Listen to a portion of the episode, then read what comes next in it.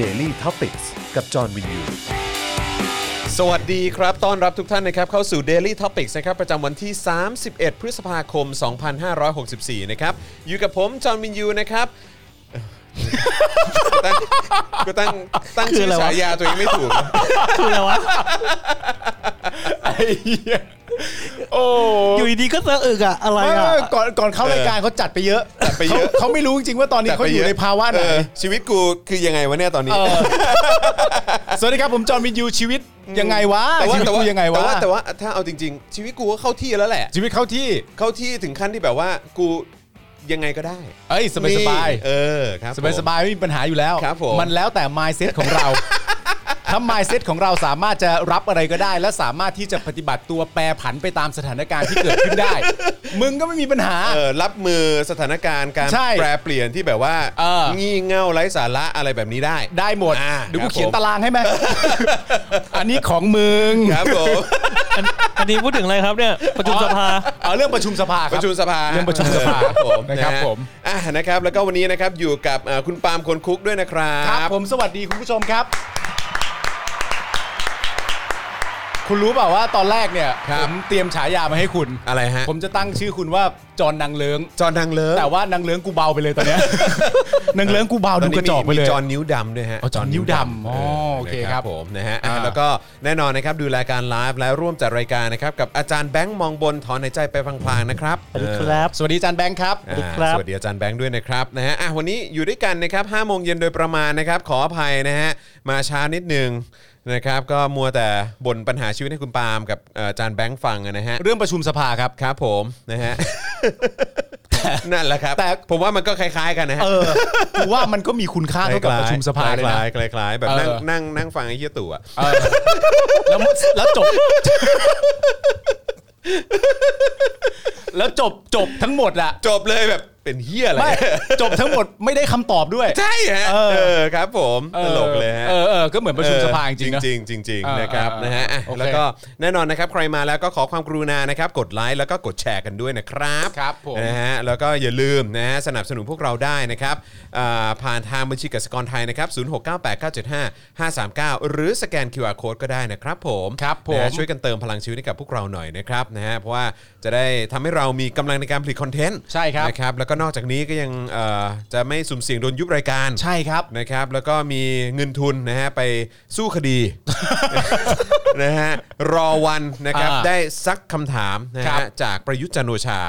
นะฮะในในในศาลอาญา เขาจะมาไหม ก็ไม่รู้เหมือนกัน เขาควรจะต้องมานะ ก็ควรจะต้องมา จริง ๆ ถ้าสำหรับผมเนี่ยเหมือนที่ผมเคยโพสต์ Facebook ไปว่าผมผมผิดหวังที่เขาไม่ไปตั้งแต่วันที่ นั่น ส น่ะ อ สิ นอแล้ว ใช่ แต่ไม่แต่ไม่เป็นไรเพราะปกติแล้วเนี่ยสอนอก็อาจจะ โอเค อาจจะไม่ไปกันได้ก็แทนคุณไปแต่ว่าปกติแล้ว ถ้าเราไปอ่านที่คุณเป๋า อ่ะ คุณเป๋าไอรอว์พิมพ์เนี่ย ครั คุ บ ณยิ่งชีพเนี่ยเราจะรู้ว่าปกติแล้วถ้าศาลเนี่ยเพื่อจะให้ชนะอ่ะ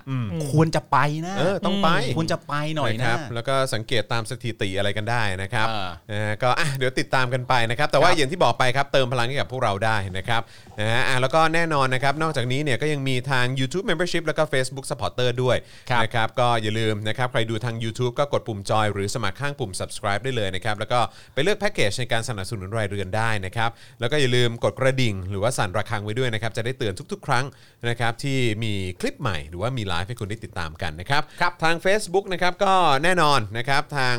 เอ่อกับปุ่ม Become a supporter กดได้ที่หน้าแรกของแฟนเพจ Daily Topics นะครับหรือว่าใต้ไลฟ์นี้นะครับมีปุ่มสีเขียวๆอยู่นะครับไปกดได้เลยนะครับ ครับ นะฮะหรือว่าจะส่งดาวเข้ามาก็ได้นะครับหรือว่าจะไปช้อปปิ้งกันที่ Spoke Dark Store ก็ได้ด้วยนะครับแล้วก็ใครที่ติดตามอยู่ต่างประเทศนะครับแล้วก็อยากจะโอ้โหแบบว่า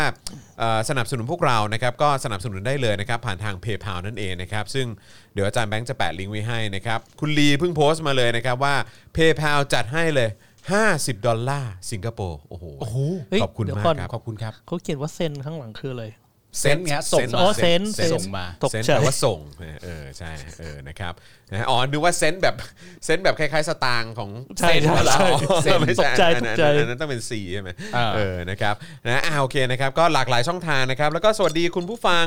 นะครับใน Clubhouse ด้วยนะครับนะฮะโอ้โหไม่ได้เจอกันหลายวันนะครับวันนี้ก็ ใช่แล้ว กลับมา แล้วนะครับวันนี้ก็มีเรื่องราวมาให้อัปเดตกันเยอะนะครับครับข่าวคราวแน่นเลยแหละนะครับวันนี้กี่หน้า 13 หน้าฮะ จ้ะ โอ้โห แน่นๆ ครับ ฮะ ผมนะครับก็ เอ่อเดี๋ยวขอดูเนื้อหาก่อนละกันนะครับ ว่าเดี๋ยวเราจะคุยกันเอ่อครบถ้วนทุกๆเอ่อ ประเด็นไหม ประเด็นหรือเปล่านะครับ ครับ แต่ว่าวันนี้จะจัดให้เข้มข้นที่สุดละกันนะครับ อ่า นะฮะเสาร์อาทิตย์ที่ผ่านมาเป็นอย่างไรบ้างอัปเดตกันได้นะครับ ครับผม นะฮะ แล้วก็เดือนหน้า เดือนหน้าคือเดือนมิถุนายนนะครับ นอกจากเราจะลุ้นเอ่อการมาถึงของ a s t r a z e ซ e c a แล้วเนี่ยนะครับผม ครับ ครับ เราก็ต้องลุ้นด้วยนะครับว่าคุณผู้ชมจะโอนเงินเข้ามาเยอะขนาดไหนนะครับ อืม ผมเพราะว่าเดือนหน้าเนี่ยมันไม่ใช่สัปดาห์แห่งปาล์มนะครับ มันเป็นเดือนแห่งปาล์มเลยนะ เดื ค อ รั น บ แห่งปาล์มเลยเหรอ ใช่ เฮ้ย ครับ ทำไมอ่ะ ยกเว้นวันศุกร์วันเดียวฮะ อ๋อเหรอ ครับผมนอกนั้นนี่เป็นเดือนแห่งปาล์มล้วนๆเลย อ๋ ครั อบ แปลว่าแปลว่าครูทอมก็ยังไม่มา คุณทอยไม่มา ยังไม่มาใช่ ทอย ไหม ไม่มาคุณทอม โเค ดีด้าอยู่ อ๋อ ครูทอมยิงยาวเลยฮะ คุณทอมน่าจะยิง ผ ยาว มว่า นะ น่าจะยิงยาวแหละ คือ นะครับเพ ยิง ราะว่า ยาวตั้งลกลากเลย ไม่ไม่ถึงไม่ถึงไม่ถึงไม่ถึง เออแต่แต่แต่เข้าใจว่าเข้าใจว่าครูทอมเผลอๆก็คงอยู่ต่ออีกเดือนหนึงมั้งผม ใช่ เข้าใจว่าอย่างนั้น อู้ เพราะว่าเพราะว่าหรือไม่ก็อาจจะอยู่ถึงแบบกลางเดือนหรืออะไรแบบนี้ ใช่ หรือเปล่า ผมก็ไม่ชัวร์เหมือนกันแต่ว่า ครับ แต่ว่าก็เดี๋ยวก็กลับมาก็อาจจะต้องมี เออ ควอนตีนอะไรด้วยหรือเปล่าผมก็ไม่รู้อะนะครับ อืม แต่ว่าเอิ่มผมผมไม่แน่ใจว่าครูทอมอ่ะเริ่มเริ่มทำตีสิสหรือยังอะ ครับ หรือว่าไอ้เขาเรียกว่าอะไรเป็นวิทยานิพนธ์ใช่ไหม เอ อ่า เออ ใช่ ที่ที่ครูทอมเขาบอกว่าเขาตั้งใจจะไปทำอ่ะ อ่า เออนะครับเพราะช่วงนี้ก็เห็นครูทอมจะเดินสายเยี่ยมเยียนชาวไทยนะค ห รั ลาย แล้ว ต่อ ก็ หลายคน พี่ๆอะไรแบบนี้อยู่นะครับ อ่า ก็คิดว่าอาจจะยังเป็นช่วงแรกอยู่มั้ง ใช่ อะไรอย่างเงี้ยนะครับอ่าต้องต้องให้เวลาครูทอมอีกนิดหนึ่งนะค แต่ รับ ผมรู้สึกนะจากการแบบติดตามครูทอมอ่ะ ครับ ครูทอมเขาเคยไปเรียนที่อเมริกาใช่ไหม ไป work and travel มั้งถ้า โอ จำไม่ เค ผิดเออ คือผมแค่มีความรู้สึกว่าครูทอมเขาใช้ชีวิตที่ประเทศอเมริกาได้อย่าง ชิล ได้อย่างง่ายดาย ใช่ดู เหมือน ดู เหมือนเขาคุ้นชินอ่ะ ใช่ใช่ใช่ใช่ เอ ใช่ใช่ อ ใช่ ผมก็ ใช่ เอ้ยเขาเก่งว่ะ ใช่ก็ก็ก็ก็นั่นแหละครับก็คือเขาก็เคยอยู่ที่ที่ที่อเมริกามาก่อน โอเค พักใหญ่ อ่าอ่า ะไรย่งงี้ย โอเคเข้าใจ นะ คุณ รับ ทีลาเขาถามว่าฉีดไฟเซอร์แล้วยังต้องกักตัวอีกเหรอครับ เอาใครจะไปรู้ล่ะประเทศเนี้ยใช่ไห เอ ม อไม่ฉีด เออ ซีโนแวคนี่ ใช่ ไฟเซอร์มัน เออ เกี่ยวอะไรกับประเทศไทยอะคุณธีระ ใช่ครับผม เขาเพราะเขาบอกว่าอะไรยังไม่มีไฟเซอร์เข้ามาในเมืองไทยใช่ไหมฮะคุณ อ๋อ เออใช่ไหมฮะเขาบอก ยังไม่มียังไม่มียังไม่มี ไ อะ มีไม่มี นี่คุณธีระกำลังถามหาความเป็นสากลในประเทศไทย อะคุณธีระทำไมอ่ะคุณธีระแซะแหละ เฮ้ยอะไรเนี้คุณธีระ ละแซะแหละ อืมนะครับ อ่ะ อ่าโอเค โอเค เดี๋ยวเราจะมาดูหัวข้อกันหน่อยดีกว่านะครับ ว่าวันนี้ที่เราจะมาคุยกันเนี่ยนะครับมีหัวข้ออะไรบ้างนะครับครับนะวันนี้ข่าวก็เตรียมมาเยอะแน่นอน ก็ต้องมีเรื่องของการสรุปไฮไลท์การประชุมสภานะครับรบเพื่อพิจารณาร่างพรบงบประมาณปี 65 วันแรกนะค ครั รับ บ นะฮะก็หึงหึงๆกันอยู่ในเรื่องของการโหวตคว่ำอะนะครับ แต่ว่าก็ไม่รู้เหมือนกันว่าจะจะเกิดขึ้นหรือเปล่านะครับนะฮะเพราะว่าก็มันก็มีเสียงของฝั่งรัฐบาลด้วยนะที่ต้องคำนึงถึงนะครับ แม้ว่าฝ่ายค้านนี่ดูท่าทางคงจะไม่เอาแน่ๆนะครับ ครับผม นะฮะอ่ะแล้วก็เอ่อโอ้โหซึ่งแค่เรื่องงบนี่ก็ยาวมาก โอ้ยมันตัวเลขมันสำคัญนะครับ ผม ตัวเลขมันเป็นการชี้ประเด็นได้ ใช่นะครับ ฮะ เออแล้วก็เดี๋ยวกันนะเมื่อกี้ผม เออยาวจริงวะ ปึ๊บปึ๊บปึ๊บปึ๊บปึ๊บ ไหนวะ อ๋อโอเคไม่เพราะว่ามันมีรายละเอียดที่เขาพูดกันในสภาด้วยไง ใช่ครับ เออ นะครับ เราก็ต้องรายงานให้ครบด้วย อืม นะครับผม นะฮะอ่ะแล้วก็มีประเด็นเอิ่มวิษณุครับ ชี้มหาดไทยแก้ระเบียบใช้เงินท้องถิ่นซื้อวัคซีนได้ ไม่ต้องรอคอรมอ อืม ด้านพลเอกอนุพงศ์นะครับเบรกนะครับชี้ว่าท้องถิ่นเนี่ยจะซื้อวัคซีนเองไม่ได้ อืม ต้องให้สบคอนุมัตินะครับป้องกันการเหลื่อมล้ำครับ อ่า ครับ อันนี้ไม่ตรงกันดิ อ๋อ คือแค่ประชาชนฉีดซิโนแวคอย่างเดียว หรือว่าแบบประชาชนฉีดกลุ่มนี้ฉีดซิโนแวคกลุ่มนี้ฉีดแอสตราเซเนกาผมว่าแค่นี้มันก็เหลื่อมล้ำแล้วอะครับ ใช่ครับ นะฮะเพราะจริงๆ คือถ้าถ้ามันดีจริงๆ ถ้ามันไม่เหลื่อมล้ำจริงๆ คือทุกคนมันต้องเลือกได้ ครับ นะครับแล้วต้องมีหลากหลายยี่ห้อให้เลือกด้วยครับ ใช่ครับ เออ โดยที่ นะครับ ไม่ต้องมาเป็นแบบส่วนตัวเลือกแต่ไม่มีตัวเลือกให้ ใช่ อะไรอย่างเงี้ยไม่ได้อะ ใช่เพราะคือคือถ้าพูดถึงเหลื่อมล้ำมันก็ผมว่ามันก็เหลื่อมล้ำแล้วนะ ก็คือ ใช่ฮะ อ้าวทำไมคนนี้ได้ฉีดซ i โนแวคทำไมคนนี้ได้ฉีดแอสตราเซเนกาคือแค่นี้มันก็แสดงถึงความเหลื่อมล้ำแล้วแหละ ใช่ เพราะฉะนั้นคือการที่เอ่อคุณอนุพงศ์เขาจะมาบอกอย่างนี้ ผมรู้สึกว่ามันฟังไม่ค่อยสมเหตุสมผลเท่าไหร่ ผมว่าคุณอะ นุ รับ พงศ์บอกช้าไปฮะ เออ แต่ก็มักจะบอกอะไรช้าไปเสมออยู่แล้วรัฐบาล ก็ตมสไตเขอยู่ นี้ แล้วอะ นะ เนอะเออนะครับ อืม นะฮะสระบุรีครับตั้งโรงพยาบาลสนามจากเตียงกระดาษนะครับ ใช้ฟาร์ม CPF นะครับ ครับ รับผู้ติดเชื้อโควิด -19 จากโรงงานแปรรูปไก่ CPF ที่สระบุรีครับพบผู้ติดเชื้อแล้ว 391 รายครับอืม อ่าน นะฮะ สุชาตินะครับนะฮะสวัสดศรีนะครับเอ่อศิลปินแห่งชาตินะครับเอ่อรำคาญครับถูกจี้ปลดพ้นศิลปินแห่งชาตินะครับเหตุวิพากษ์วัคซีนครับ ครับ แนะทำเรื่องแจ้งกระทรวงวัฒนธรรมนะครับ อืม ซึ่งก็เออก็รู้สึกเหมือนกันว่าทำไมเหรอวิมันวิจารณ์กันไม่ได้เหรอนะครับคือพูดถึงไม่ได้เลยเนอะวิจารณ์กันไม่ได้เลยเนอะ วัคซีนอะไรห้ามวิจารณ์วะ ใช่แล้วก็มีมีโอกาสสูงมากด้วยที่จะแบบว่าบอกว่าไอ้นั่นไอ้นี่เป็นเฟกนิวส์แล้วก็จะโดนกระทรวงดีนำโดยชัยวุฒิใช่ไหม อืม แบบว่าทำเรื่องฟ้อง ใช่ ซึ่งแบบว่า คือแม่งกลายเป็นแบบกระทรวงที่แบบ ดูไร้ค่ามากเลย ใช่ ไร้ประโยชน์มากเลย แล้ว เปลืองภาษีมาก แล้วในความเป็นจริงฝั่งนั้นเองก็บอกเราอยู่ตลอดเวลาว่า วัคซีนเนี่ยไม่ได้เกี่ยวข้องไม่ได้มีการผูกขาดกับใครใด ๆ เลยแม้แต่นิดเดียว แล้วทำไม ก็ต้อง พูด วิ ไม่ได้ พากษ์วิจารณ์ได้ เอ สิ อแล้วทำไมวิพากษ์วิจารณ์ไม่ได้ เราเราเนี่ยวิพากษ์วิจารณ์ตามความเชื่อเลยนะ คือเชื่อจริง ๆ ว่าวัคซีนไม่ได้ผูกขาด อืม จึงสามารถวิพากษ์วิจารณ์ได้ อืม แต่สุดท้ายก็วิจารณ์ไม่ได้ อืม ก็งง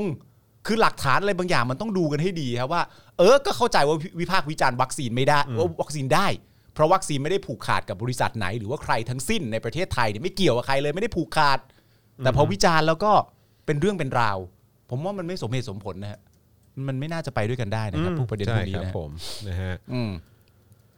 มีอะไรอีกฮะ เอกสารมา เรียบร้อยเออ โทษโทษนะพอดีมีคนส่งส่งข้อความเข้ามาเกี่ยวกับเรื่องเสื้อที่สั่งไป อ๋อ พ โอ อ เค ดี ครับ เสื้อเผด็จการเอ่อเสื้อเผด็จการจงพินาศใช่ไหม เออ ขายดีมาก เอ้าแน่นอน มขาย เนี่ย ดีมากเออก็เลยแบบว่าแล้วพอดีมีมีท่านหนึ่งที่ผมรู้จักเป็นการส่วนตัวด้วยเขาส่งมาบอกว่าเออพอดีเขาเขาสั่งซื้อไปแล้วเหมือนแบบเน็ตมันตัดพอดีตอนที่เรื่องของตอนโอนตังค์ะ อ๋อเออ เออแล้วก็ไม่แน่ใจว่าตังค์เข้าหรือเปล่า แล้วก็ออเดอร์ผ่านหรือเปล่า อ่าน นะครับก็เลยก็เลยกำลังจะบอกว่าอ๋อคือทีมงานส่งมาแจ้งแล้วว่าออเดอร์ผ่านเรียบร้อย อืม นะครับเออเดี๋ยวจะส่งนะครับ โอเค เดี๋ยวจะส่งนะครับโอเคนี่ คุณ จะจะได้รู้ว่าผมตอบจริง คุณได้คุณได้เห็นภาพตัวเองไหมวันที่คุณเดินทางไปที่สอนอ ได้เห็นอยู่บ้างที่มี เออ ที่มีที่มีคนเอ่อพี่พี่ๆสื่อแหละที่เขา อืม ถ่ายรูปอ่ะเออ คุณว่าคุณหล่อไหม ผมว่าไม่น่านะ เพราะผมเพราะผมเพราะผมใส่หน้ากากไงคุณ มันจะหล่อได้ไงวะแต่ภูมิใจมากว่าใส่เสื้อแล้วเออ วันนี้มันมันดูเสื้อกับแจ็คเก็ตมันมันลงตัวดี มันลงตัว เออใช่ แต่คือความประหลาดใจของผมเนี่ย คือคุณเนี่ยเป็นเพื่อนผมมาประมาณสักเกือบ 20 ปีแล้ว ครับ หรืออาจจะ 20 ปีแล้ว แล้วผมเนี่ยก็เป็นเป็นเป็นคบกับคุณไทนี่มาเนี่ยก็ 15 16 ปีแล้ว ใช่ ผมก็ไม่เคยเห็นว่าคุณไทนี่เนี่ยจะชมคุณว่าหล่อ อ๋อเหรอ แต่วันที่คุณเดินทางไปที่สอนอนังเลิง เอ เนี่ย อเออ ไทนี่แบบเห็นภาพแล้วแบบเฮ้ยปาล์มจอนแม่งหล่อ ว่ะ กูก็ จริงเหรคิอดเนี่ย ขึ้นมาในใจว่าไอ้เฮียคนหล่อนี่มันหล่อตามการติดคดีเหรอวะเนี่ยงงมากคือต้องมีคดีถึงจะหล่อใช่ไหม มีงี้ด้วย เออ หล่อตามคดีอ่ะ โอ้ฮะขอบคุณไทนี่ เออ เลิฟเลยไทนี่ขอบ ง คุณ ง มากค มา รับ กเลยอ่ะ ขอบคุณมากครับ เออ เออนะฮะ เมียกูชมมึงว่าหล่อกูงงมากอะไรวะ มันเป็นเพราะกูใส่หน้ากากใช่ไหมก็เลยบอกว่าหล่อเข้าใจป่ะ อ๋อมาใส่หน้ากากก็ใส่แว่นดำ อ๋อใช่ครับผม เออ เออไม่แต่วันนั้นก็คือแบบ วันนั้นก็แปลกดีนะ คือ เออ คือผมไปแบบชิลมากอ่ะ เออ เออแล้วยิ่งคือไปแบบชิลมากเพราะว่ารู้สึกว่าก็ก็เอาสิก็ อ่า ขึ้นศาลกันมา อืม เอออะไรอย่างเงี้ยมาเออมามาขึ้นศาลกันแล้วยิ่งพอเห็นความเห็นของนักกฎหมายหลาย ๆ คน โดยเฉพาะโพสต์ของคุณเป๋าเนี่ยคืออ ม ก่อนหน้านั้นผมได้คุยกับนักกฎหมายหลาย ๆ คน อืม จารย์ทางกฎหมายทนายความอะไรต่าง ๆ เหล่านี้แล้วก็แล้วก็เอ่อที่เห็นโพสต์ของของคุณเป๋าเนี่ยแหละผมก็เลย อืม รู้สึกว่า ยิ่งชิลเข้าไปอีกเพราะว่า อืม เพราะว่าผมมีความรู้สึกว่า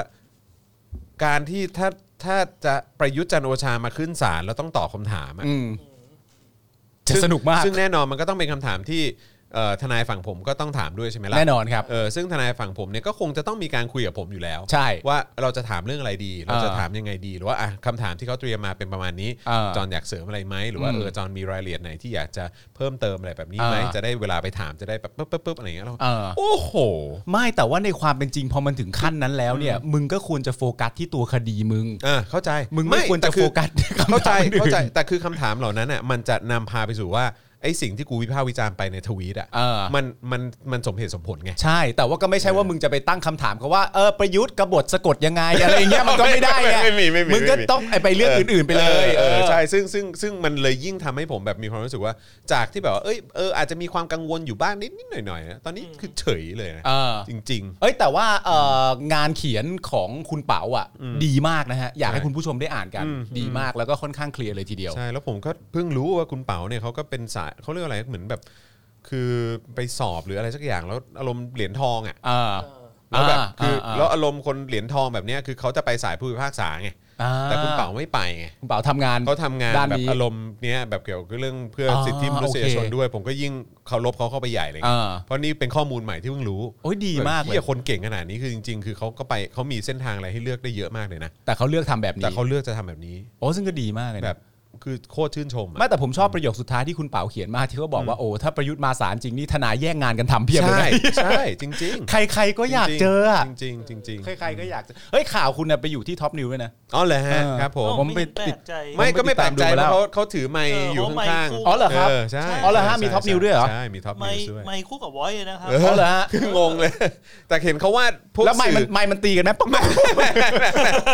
เหมือน เหมือนเหมือนในฐานะตัวสื่ออะไรผู้สื่อข่าวเขาจะรู้จักกัน อ่า เขาก็ช่วยช่วยๆกันอะไรอย่างเงี้ย อ่า เออแต่ว่าเฮดข้างบนก็อ่าอีกเรื่องหนึงอะไรอย่างเงี้ย ไม่แต่แต่ความตลกของของการไปไปฟังข่าวท็อปนิวเกี่ยวกับเรื่องคุณเนี่ยก็คือแบบว่าเราก็ฟังข่าวฮะเราก็ลงมาดูคอมเมนต์กันต่อฮะ เออเออ พอลงมาดูคอมเมนต์เสร็จเรียบร้อยแล้วเนี่ย ความตลกมันก็คือว่า หลายๆ คนที่ที่เป็นแฟนคลับของท็อปนิวเนี่ย ก็ล้วนแล้วแต่สะใจแบบไอ้โดนซะแล้ว โดนซะมั่ง กูเล็งมึงมานานแล้ว หรืออะไรต่างๆกันานานั่นนู่นนี่ วันหนึ่งมึงก็ต้องโดนอะไรต่างๆกันานา แต่แม่งแทบจะไม่มีใครสักคนเดยคนเดียวเลยที่บอกว่าสิ่งที่นายกทำเนี่ย เออ ตลอดระยะเวลาที่ผ่านมาเนี่ย มันถูกต้องไหม หรือว่าสิ่งที่มึงพูดเนี่ยมันตรงกับสิ่งที่นายกทำจริงไหม อ่ะใช่ แล้วนายกเนี่ยควรจะมาเที่ยวฟ้องประชาชนไปเรื่อยๆหรือเปล่า ไม่มีใครพูด ไม่มี เรื่องนี้ เล เลย ย ใช่ไหม ล้วนแล้วแต่แบบสะใจ เออสมควรแล้ว สมควรแล้ว เออ สมควรเฮียอะไรก็ไม่รู้ สมน้ำหน้าไอ้ฝรั่ง อุ้ยแต่ว่ามีอันนึงมาผมชอบมาก เออเออ เขาบอกว่าสิ่งที่คุณทำอ่ะ เออ มันไม่ใช่การวิพากษ์วิจารณ์โดย เออ สุจริต เออเออเออ มันคือการดูถูกคนเขาว่าคุณว่าอย่างนี้ เพราะมันมี ดูถูกประยุทธ์เหรอ มันเป็นการดูถูกคนแต่แต่ว่ามันไม่ใช่การดูถูกประยุทธ์ เออเออ มันเป็นการแบบว่าไปดูถูกแบบคนที่เชียร์ด้วย อ๋อ เห็นไหม อ๋อว่าเออไม่โง่ก็เฮีย อะไรอย่างนั้น อ๋ออันเนี้ยอันเนี้ยไม่ผมว่าในมุมผมนะ เออ ก็พูดตรงนี้เลยแล้วกัน เออ ไม่ได้รู้สึกว่าดูถูกนะรู้สึกว่า เออ ก็ดูไปตามข้อเท็จจริงไง ใช่ แต่ว่าที่ผมอยากจะเตือนคุณก็คือว่า ถ้าต่อไปในภายภาคหน้าเนี่ยนะ เวลาที่คุณเห็นคนน่ะเขามีส่วนร่วม เออเออ ในการที่เอารัฐประหารเข้ามาครอบงำในประเทศไทยเนี่ย เออเออ เวลาคุณเห็นเรื่องเหล่านี้ เออ คุณเห็นคนไปเป่านกหวีด เออ ไปเชียร์ เออ และเป็นการนำให้คนอย่างประยุทธ์จันทร์โอชาเข้ามาบริหารประเทศ เออ แล้วก็ทำประเทศให้เป็นถึงขนาดนี้เนี่ย ครับ ผมแค่อยากจะเตือนคุณว่า เมื่อคุณเจอพวกไอ้เฮี้ยเนี่ย เออ คุณอย่าไปวิพากษ์วิจารณ์เขา อย่าวิจารณ์เขาเลย อย่าไปวิจารณ์เขา เวลาเจอพวก เขา เฮี้ย ดู เนี่ ร้ ย อนตัวนะ เขาดูร้อนตัว อย่า ว่าฉันโง่เหรอ เอออ คือประเด็นคือผมอยากเตือนในฐานะเพื่อนว่า คุณน่ะไม่ควรใช้คำหยาบคาย อ่า ผมก็เลยอยากเตือนคุณว่าเวลาที่คุณเจอพวกเฮียเนี่ย อย่าไปว่าเขา เข้าใจเปล่า ได้ครับถ้า เออ ผมเจอไอ้พวกเฮี้ยพวกเนี้ยผมจะไม่ว่าครับ เออ ครับผม อย่าไป ด้ครับ พูดอะไรกับเขาก็ ค แบ รั บบ ผม อ่ะเจอพวกเฮียนี่อีกแล้ว เออ แต่อย่าไปว่า เขา เข้าใจเข้าใจกูป่ะเออนั่นแหละ ครับผม เออ ได้เลยครับ แบบ ได้ ก เล ลั ยว ครับ แบบมันจะคนมันจะหาว่าคุณใช้คำหยาบคาย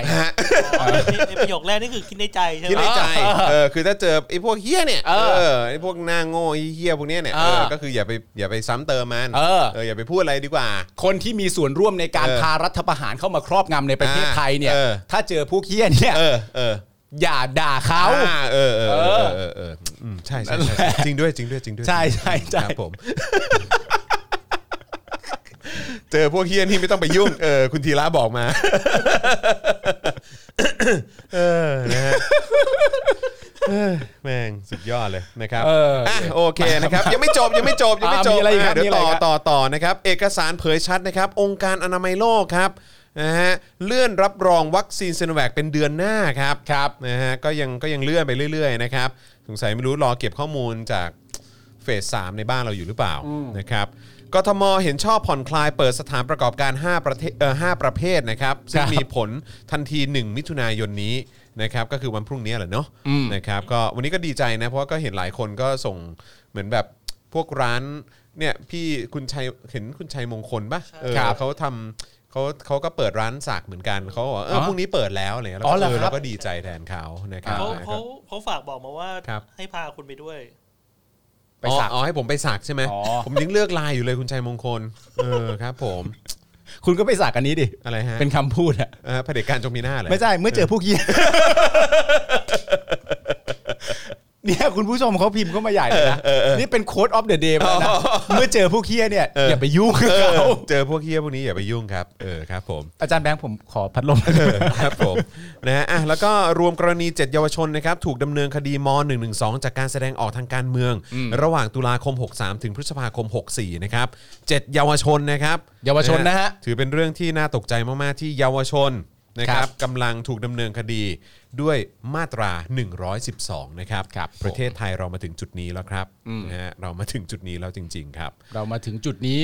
เย้ แล้วครับ ก็มาถึงจุดนี้แล้วจริงๆนะครับ ถ้าสมมติว่ามีใครกำลังตั้งคำถามอยู่ว่าแบบที่ผมเคยคุยกับคุณจอยไหมว่าเชื่อประเทศเราวันหนึ่งมันต้องไปถึงจุดนี้แน่ๆเลยถึงแล้วนะฮะ อืมถึงแล้วครับ ถึงแล้วถึงแล้วนะครับ จริงๆถึงแล้ว นะฮะ จริงๆนะครับอ่ะระหว่างนี้อย่างที่บอกไปนะครับ เติมพลังชีวิตให้กับพวกเราได้นะครับ ผ่านทางบัญชีกสิกรไทยนะครับศูนย์หกเหรือสแกนเคอร์โคก็ได้นะครับ ช่วยกัน ครับ เติมพลังเข้ามาเลยนะครับ อ่ะส่วนตอนนี้นะครับเรามาเริ่มกันที่ประเด็นแรกกันเลยดีกว่า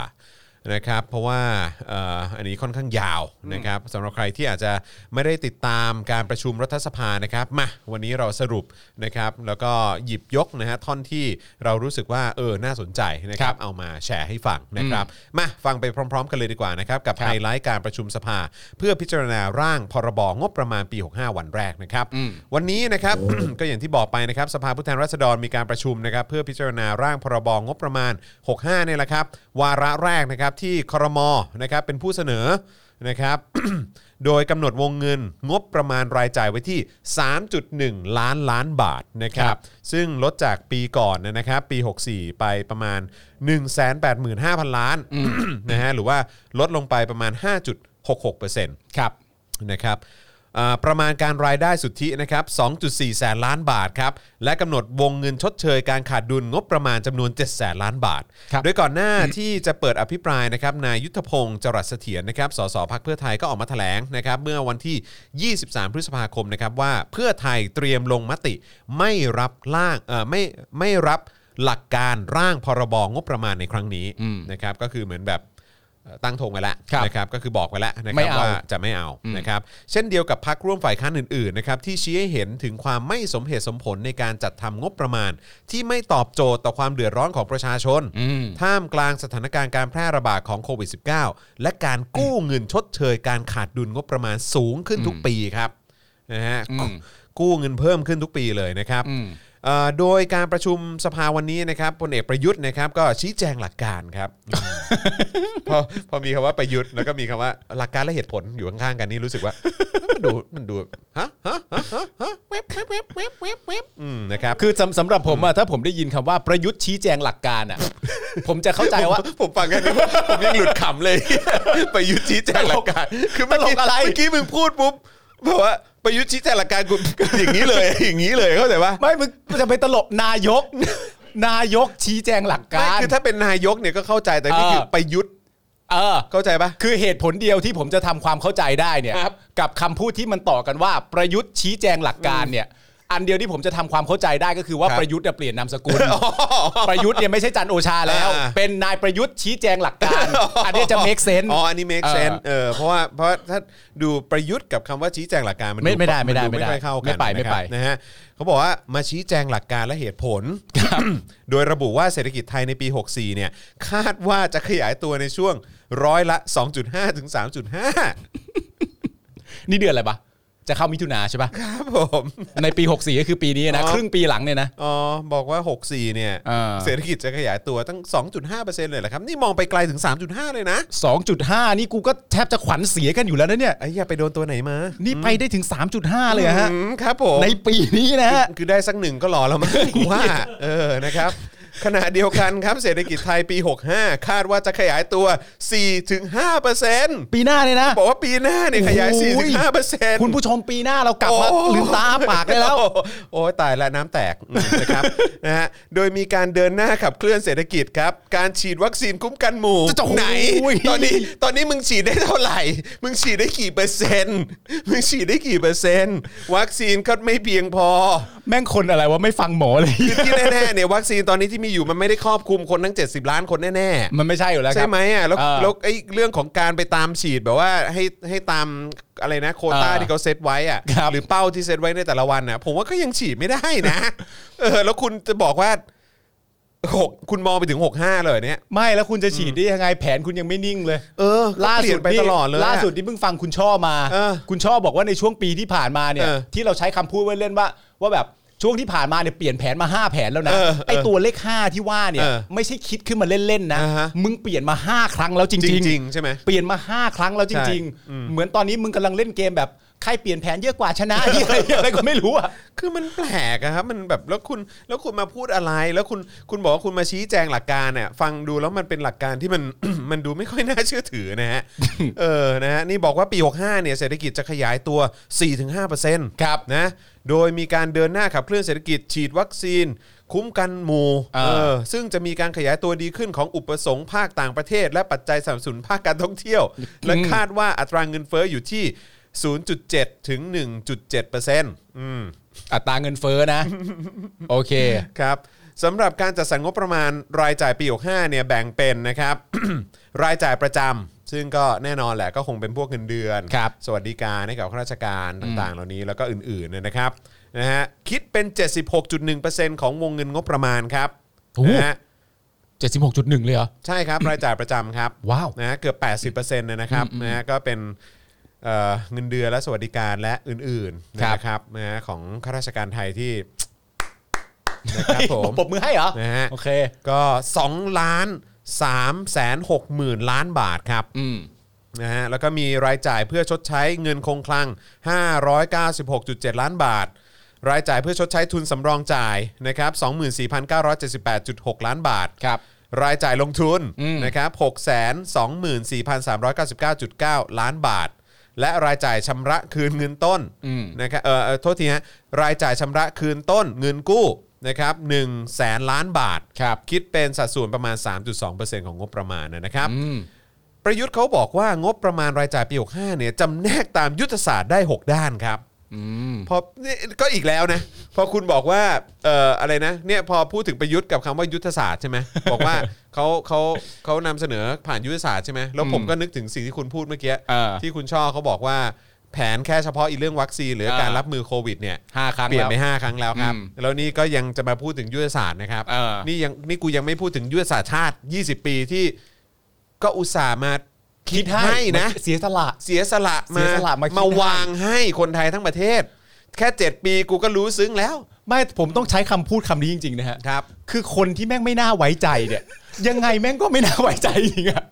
คือคือเจ็ดปีเนาะ เออ ที่เราเห็นเห็นกันมาเนี่ยก็แบบว่า เออ เอ้ยเราก็มีความรู้สึกว่าเฮ้ยแล้วคนอย่างนี้เนี่ยนะมึงจะมาวางแผน เออ ยุทธศาสตร์ชาติให้กูแบบ 20 ปีอ่ะ คือแม้กระทั่งแบบ คือ ใคร มึงมึงดูตัวเองบ้างไหมอะ ใช่ เออ คือณตอนนี้ยิ่งยิ่งเอ่อยิ่งในช่วงโควิดเนี่ย ครับ เพราะว่าก็ต้องยอมรับตามตรงว่า ประเด็นเรื่องการเมืองเนี่ย มันไม่ใช่ทุกคนในสังคมที่ให้ความสนใจ ซึ่งในความเป็นจริงควรจะให้ความสนใจนะฮะ ถูกต้องครับ แต่ว่าประเด็นเรื่องโควิดเนี่ย ครับ ใครก็มาลุมมาตุ้มกันสนใจทั้งนั้นน่ะ ถูกต้อง แล้วมันก็ยิ่งทำให้เห็นภาพชัดเจนว่า การทำแผนงานเกี่ยวกับเรื่องโควิดเขาทำเป็นยังไงอ่ะแล้วคนเหล่านั้นพอมาบอกว่า งบประมาณในปี 65 เราวางแผนไว้เป็นอย่างนี้ ทุกคนก็แบบชิบหาย เออใช่ เป็นอย่างนี้เป็นอย่างนี้จริงๆ รู้สึกไม่แปลกใจเลยที่ที่แบบที่ทุกคนก็บอกว่าเออ อย่าให้ผ่านเลยงบเนี้ย นะฮะแต่ว่าถ้าถ้ารัฐรัฐบาลก็ยังจะดันทุลังก็เออก็เดี๋ยวก็เดี๋ยวเดี๋ยวก็คงได้เห็นกันนะค แต่ รับ ฝ่ายค้านเขาบอกว่าเขาไม่เอาแน่ๆ ใช่ นะ นะครับ อ่ อ่ะไหนมาดูยุทธศาสตร์ของประยุทธ์หน่อยดีกว่านะ อืม ไอเรื่องของการใช้งบเนี่ย ครับ นะครับด้านความมั่นคงมาก่อนเลยนะครับหนึ่งนะฮะด้านความมั่นคง 387,909 ล้านบาทครับ อืม คิดเป็น 12.5%ของงบประมาณครับ เบอร์หนึ่งเลย นะ เบอร์หนึ่งเลยนะ ความมั่นคงเบอร์หนึ่งเลยนะ อันดับหนึ่งนะความมั่นคงตั้ง 3 8 7 0 0 0 ล้านนะครับ อ่า ความมั่นคง มั่นคงดีวะ นะครับได้ข่าวว่าชายแดนนี่ อะไรนะ ชายแดนนี่ยังมีลักลอบเข้าเมืองแบบผิดกฎหมายอยู่เลย ก็ถึงต้องเพิ่มเงินไง ก็แปลกใจจังเลยรั้วของชาติกู เออ นะครับรั้วรั้วรั้วมีรูเหรอ หรือว่าอะไร อยากรู้เขาเอาเงินไปใช้ทำอะไรอ่ะ ก็ไม่รู้เกิดเขาก็ ปื ผ น ม ก็หาย เออปืนก็หาย เออ ชายแดนก็ ชายแดนก็คุมไม่ได้ เออ ใช่ไหมฮะ อะไรต่างๆ เต็มไปหมดเลยนะครับ แล้วนี่ยังไม่พูดถึงความเละเทะภายในองค์กรหรือว่าสถาบันแบบของกองทัพอีกนะครับ นะครับ ไม่ว่าจะเป็นเรื่องอะไรนะกราดยิงที่โคราช อืม ที่ไอ้เรื่องปัญหาที่เรื่องของระดับ อ่าใช่ ทหารชั้นผู้น้อยอะไรต่างๆ ที่โดนด้วยเหมือนกันอะไรแบบเนี้ยแล้วนี่คือโอ้เยอะแยะครับ เย เต็มอะแยะ ไปหมดเลยครับอีลุงตุงนางมาก ฮะ นะครับ แต่ว่า ประชาชน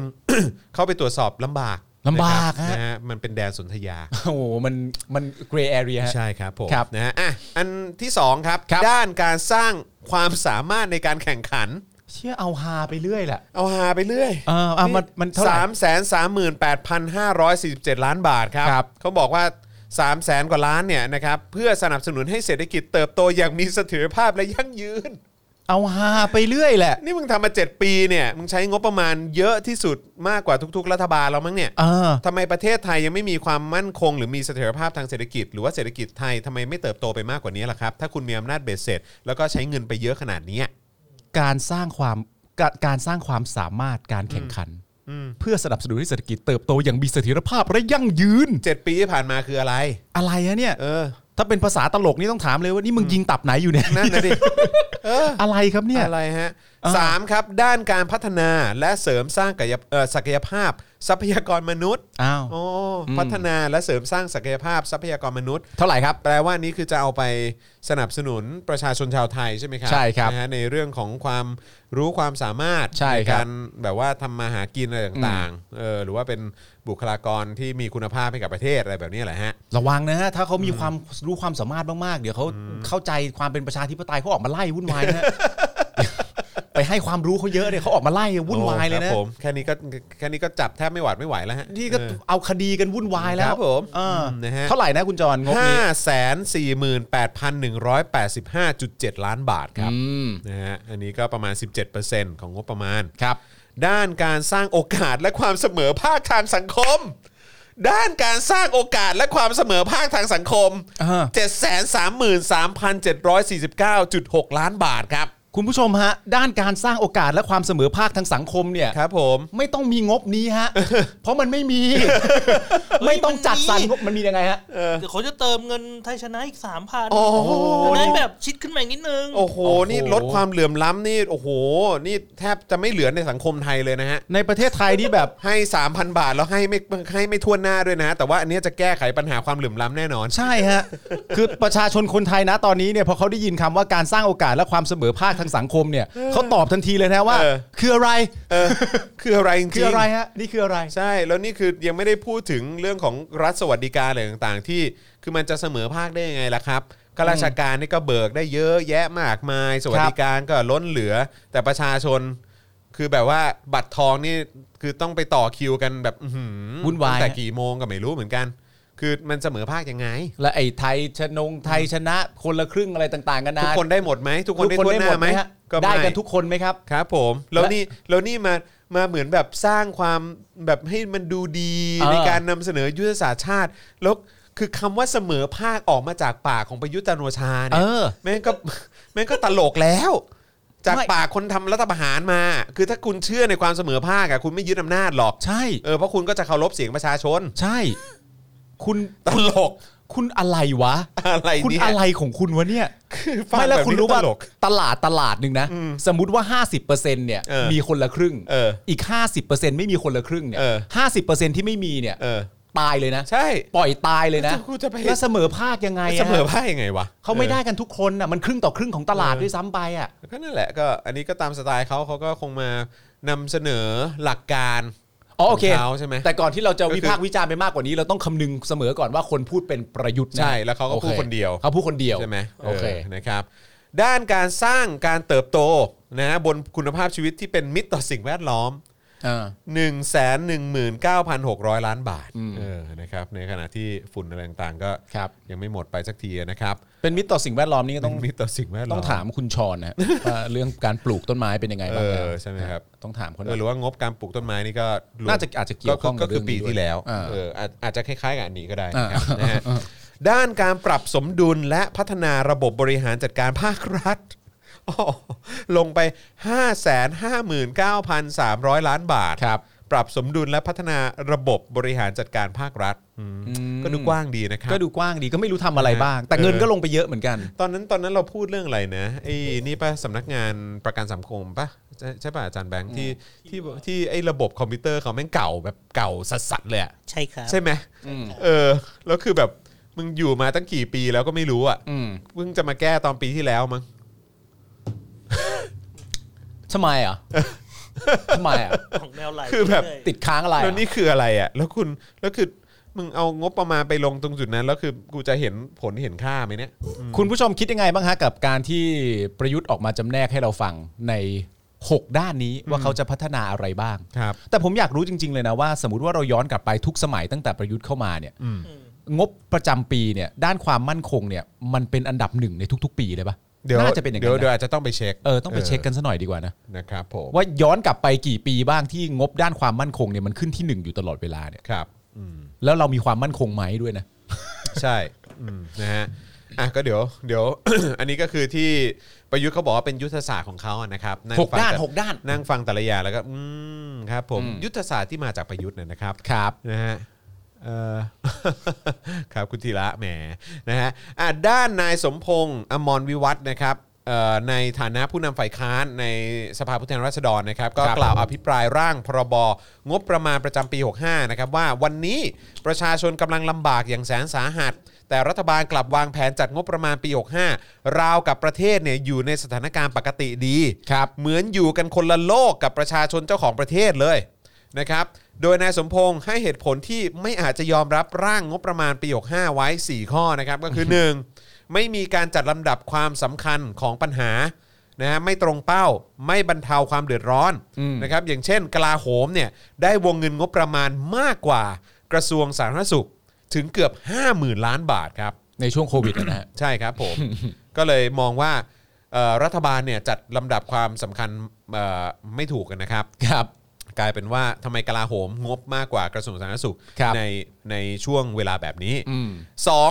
ไม่แยแสถึงปัญหาความทุกข์ร้อนของประชาชน ครับ เช่น กระทรวงพัฒนาสังคม กระทรวงแรงงาน กลับถูกตัดลดลงไปอย่างมาก อืม นะฮะงบของกระทรวงพัฒนาสังคม และกระทรวงแรงงาน ครับ โดนตัดลงไปเยอะมากนะครับ ครับ สามครับไม่มีวิสัยทัศน์ครับ ขาดการคิดวางแผนงบประมาณในการวางโครงสร้างพื้นฐาน โดยเฉพาะในส่วนของธุรกิจ SME กลับไม่ได้ให้ความสำคัญเท่าที่ควร และธุรกิจและกลุ่มธุรกิจอุตสาหกรรมต่างๆ ที่ได้รับผลกระทบจากโควิด ครับ นะครับ อันนี้ก็ไม่ได้ไปช่วย อืม ตรงพาร์ทนี้เท่าที่ควรนะฮะซึ่งแปลกมากนะครับเขาก็ถือว่าเป็นพาร์ทสำคัญในเศรษฐกิจไทยนะอย่าง SME ใช่ครับ นะครับสี่ครับอ่อนด้อยในการบริหารจัดการแบบมืออาชีพ อืม รู้จักแต่วิธีการกู้เพื่อนำมาใช้แบบไม่ก่อให้เกิดรายได้ ไม่ก่อให้เกิดการหมุนของวงรอบทางเศรษฐกิจครับ ครับ อันนี้ก็คือทางมุมของคุณสมพงศ์นะครับ ครับ ด้านนายประเสริฐจันทร์เอ่อจันทร์รวงทองนะครับ สสพักเพื่อไทยนะครับ อภิปรายว่าในช่วงสถานการณ์การแพร่ระบาดของโรคโควิดเนี่ยจำเป็นต้องมีการจัดสรรงบประมาณอย่างคุ้มค่า แต่กลับพบว่าในการจัดทำงบปี 65เนี่ยมีการตั้งงบในส่วนของรายจ่ายประจำไว้ที่ 2.3 ล้านล้านบาท ครับ นะครับจากงบ 3.1 ล้านล้านบาท ซึ่งก็คือ 76.5%งบรายจ่ายประจำเนี่ย ครับ นะฮะคือ 76%ของงบทั้งหมดนะฮะ อื้อหือ ขณะที่งบรายจ่ายแล้วก็การลงทุนที่มีการตั้งไว้นะครับที่ 6.2 แสนล้านบาทเนี่ยจำนวนนี้เนี่ยมีงบที่อยู่ในส่วนของกระทรวงกลาโหม ในการจัดซื้ออาวุธยุโทโธปกรณ์นะครับ อ่า นะฮะงบรายจ่ายและการลงทุนที่ตั้งไว้ 6 0แสนกว่าล้านเนี่ย ครับ นะฮะจำนวนนี้เนี่ยมีงบที่อยู่ในส่วนของกลาโหมที่เอาไปซื้ออาวุธด้วยนะฮะ เออ พร้อมตั้งข้อสังเกตไว้ 5 ประการก็คือ 1. การจัดสรรงบประมาณไม่สะท้อนการแก้ปัญหาของประเทศ ยุทธศาสตร์ที่บอกมาเนี่ย ไอ้หก ที่ประยุทธ์ ด้านนั้น บอ น่ะ กไปเนี่ย อืม ไม่มีการระบุถึงปัญหาโควิด ครับ แต่รัฐบาลกลับทำเสมือนประเทศไม่ได้อยู่ในสภาวะวิกฤต อ่า 2. ไร้ประสิทธิภาพในการใช้งบประมาณ ตลอด 7 ปีที่ผ่านมาเนี่ยรัฐบาลประยุทธ์เนี่ยใช้งบไปเท่าไหร่รู้ไหมครับ เท่าไหร่ครับ 20 ล้านล้านบาท 7 ปีที่ผ่านมาเหรอ 7 ปีที่ผ่านมาใช้งบไปกว่า 20 ล้านล้านบาท แต่กลับมีการเติบโตทางเศรษฐกิจเพียง 1%ครับ แต่ว่าต้องไม่ลืมว่าอันนี้เป็นเป็นเอ่อข้อมูลจากทางฝ่ายค้านนะครับ ครับ นะฮะ แต่ว่าผมเชื่อว่าข้อมูลเหล่านี้เราเช็คได้อยู่แล้วล้วก็ แน่นอน มี ฮะ อ้างอิงกันได้อยู่แล้ว ไม่ไม่น่า ะครับ ยากเลยครับ เพราะฉะนั้นที่ฝ่ายค้านอภิปรายมาแล้วก็สังเกตเนี่ยก็คือว่าตลอด 7 ปีที่ผ่านมา รัฐบาลประยุทธ์ หรือว่ารัฐบาลที่อยู่ภายใต้การนำของคนที่ชื่อประยุทธ์เนี่ย อืม มีการใช้งบไปกว่า 20 ล้านล้านบาท ครับ และมีการเติบโตทางเศรษฐกิจเพียง 1%เท่านั้น ครับ นะครับ มีการตัดงบประมาณหลายจุดนะครับ แต่กลับเพิ่มงบกระทรวงกลาโหม อืม ขณะที่งบกระทรวงสาธารณสุขเนี่ยถูกลดลงไปถึง 4.3 พันล้าน และลดลงในรอบ 12 ปี อืม กรมวิทยาศาสตร์การแพทย์ถูกตัดงบมากถึง 10%ครับครับ เหลืองบน้อยที่สุดในรอบ 6 ปีนะครับ ครับ ทั้งๆที่เป็นยุคนี้นะ ยุคโควิดนะฮะ รวมถึงสถาบันวัคซีนแห่งชาติได้งบประมาณเพียง 22 ล้านบาท เออ ทั้งที่ประเทศนี่มีมีปัญหาเรื่องวัคซีนอยู่ เช่นนี้มันตลกแล้วอะ สถาบันวัคซีนแห่งชาติได้งบประมาณ 22 ล้านบาทนะครับ ทั้งที่ประเทศมีปัญหาเรื่องวัคซีนครับ อืม นะฮะอันนี้คือคุณประเสริฐจันทร์รวงทองเขาบอกมานะครับ อืม สี่ครับ การจัดสรรวัคซีนมีการจัดสรรที่ไม่กระจายตามความต้องการและสถานการณ์ ครับ และ5นะครับมีการจัดสรรงบประมาณที่ไม่ได้ให้ความสำคัญกับท้องถิ่น อืม มีการหั่นงบไป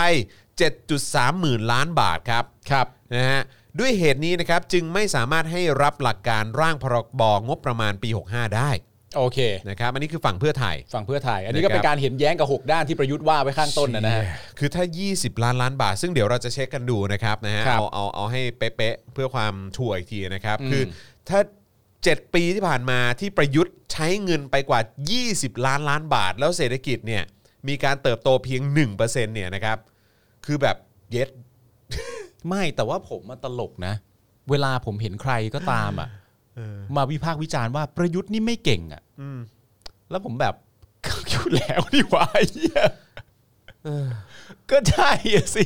แต่คือเดี๋ยวเดี๋ยวต้องขอเช็คนิดหนึ่งนะ เพราะอันนี้ผมก็แอบสงสัยคือว่าไอ้ไอ้หนึ่งเปอร์เซ็นที่เขาหมายถึงเนี่ยที่ว่าเศรษฐกิจมันโตแค่หนึ่งเปอร์เซ็นเนี่ย อืม หลังจากใช้ไป 20 ล้านล้านบาทนี่คือหมายถึงปีที่แล้วหรือเปล่า ปีที่แล้วปีเดียวหรือเปล่าอะไร เออ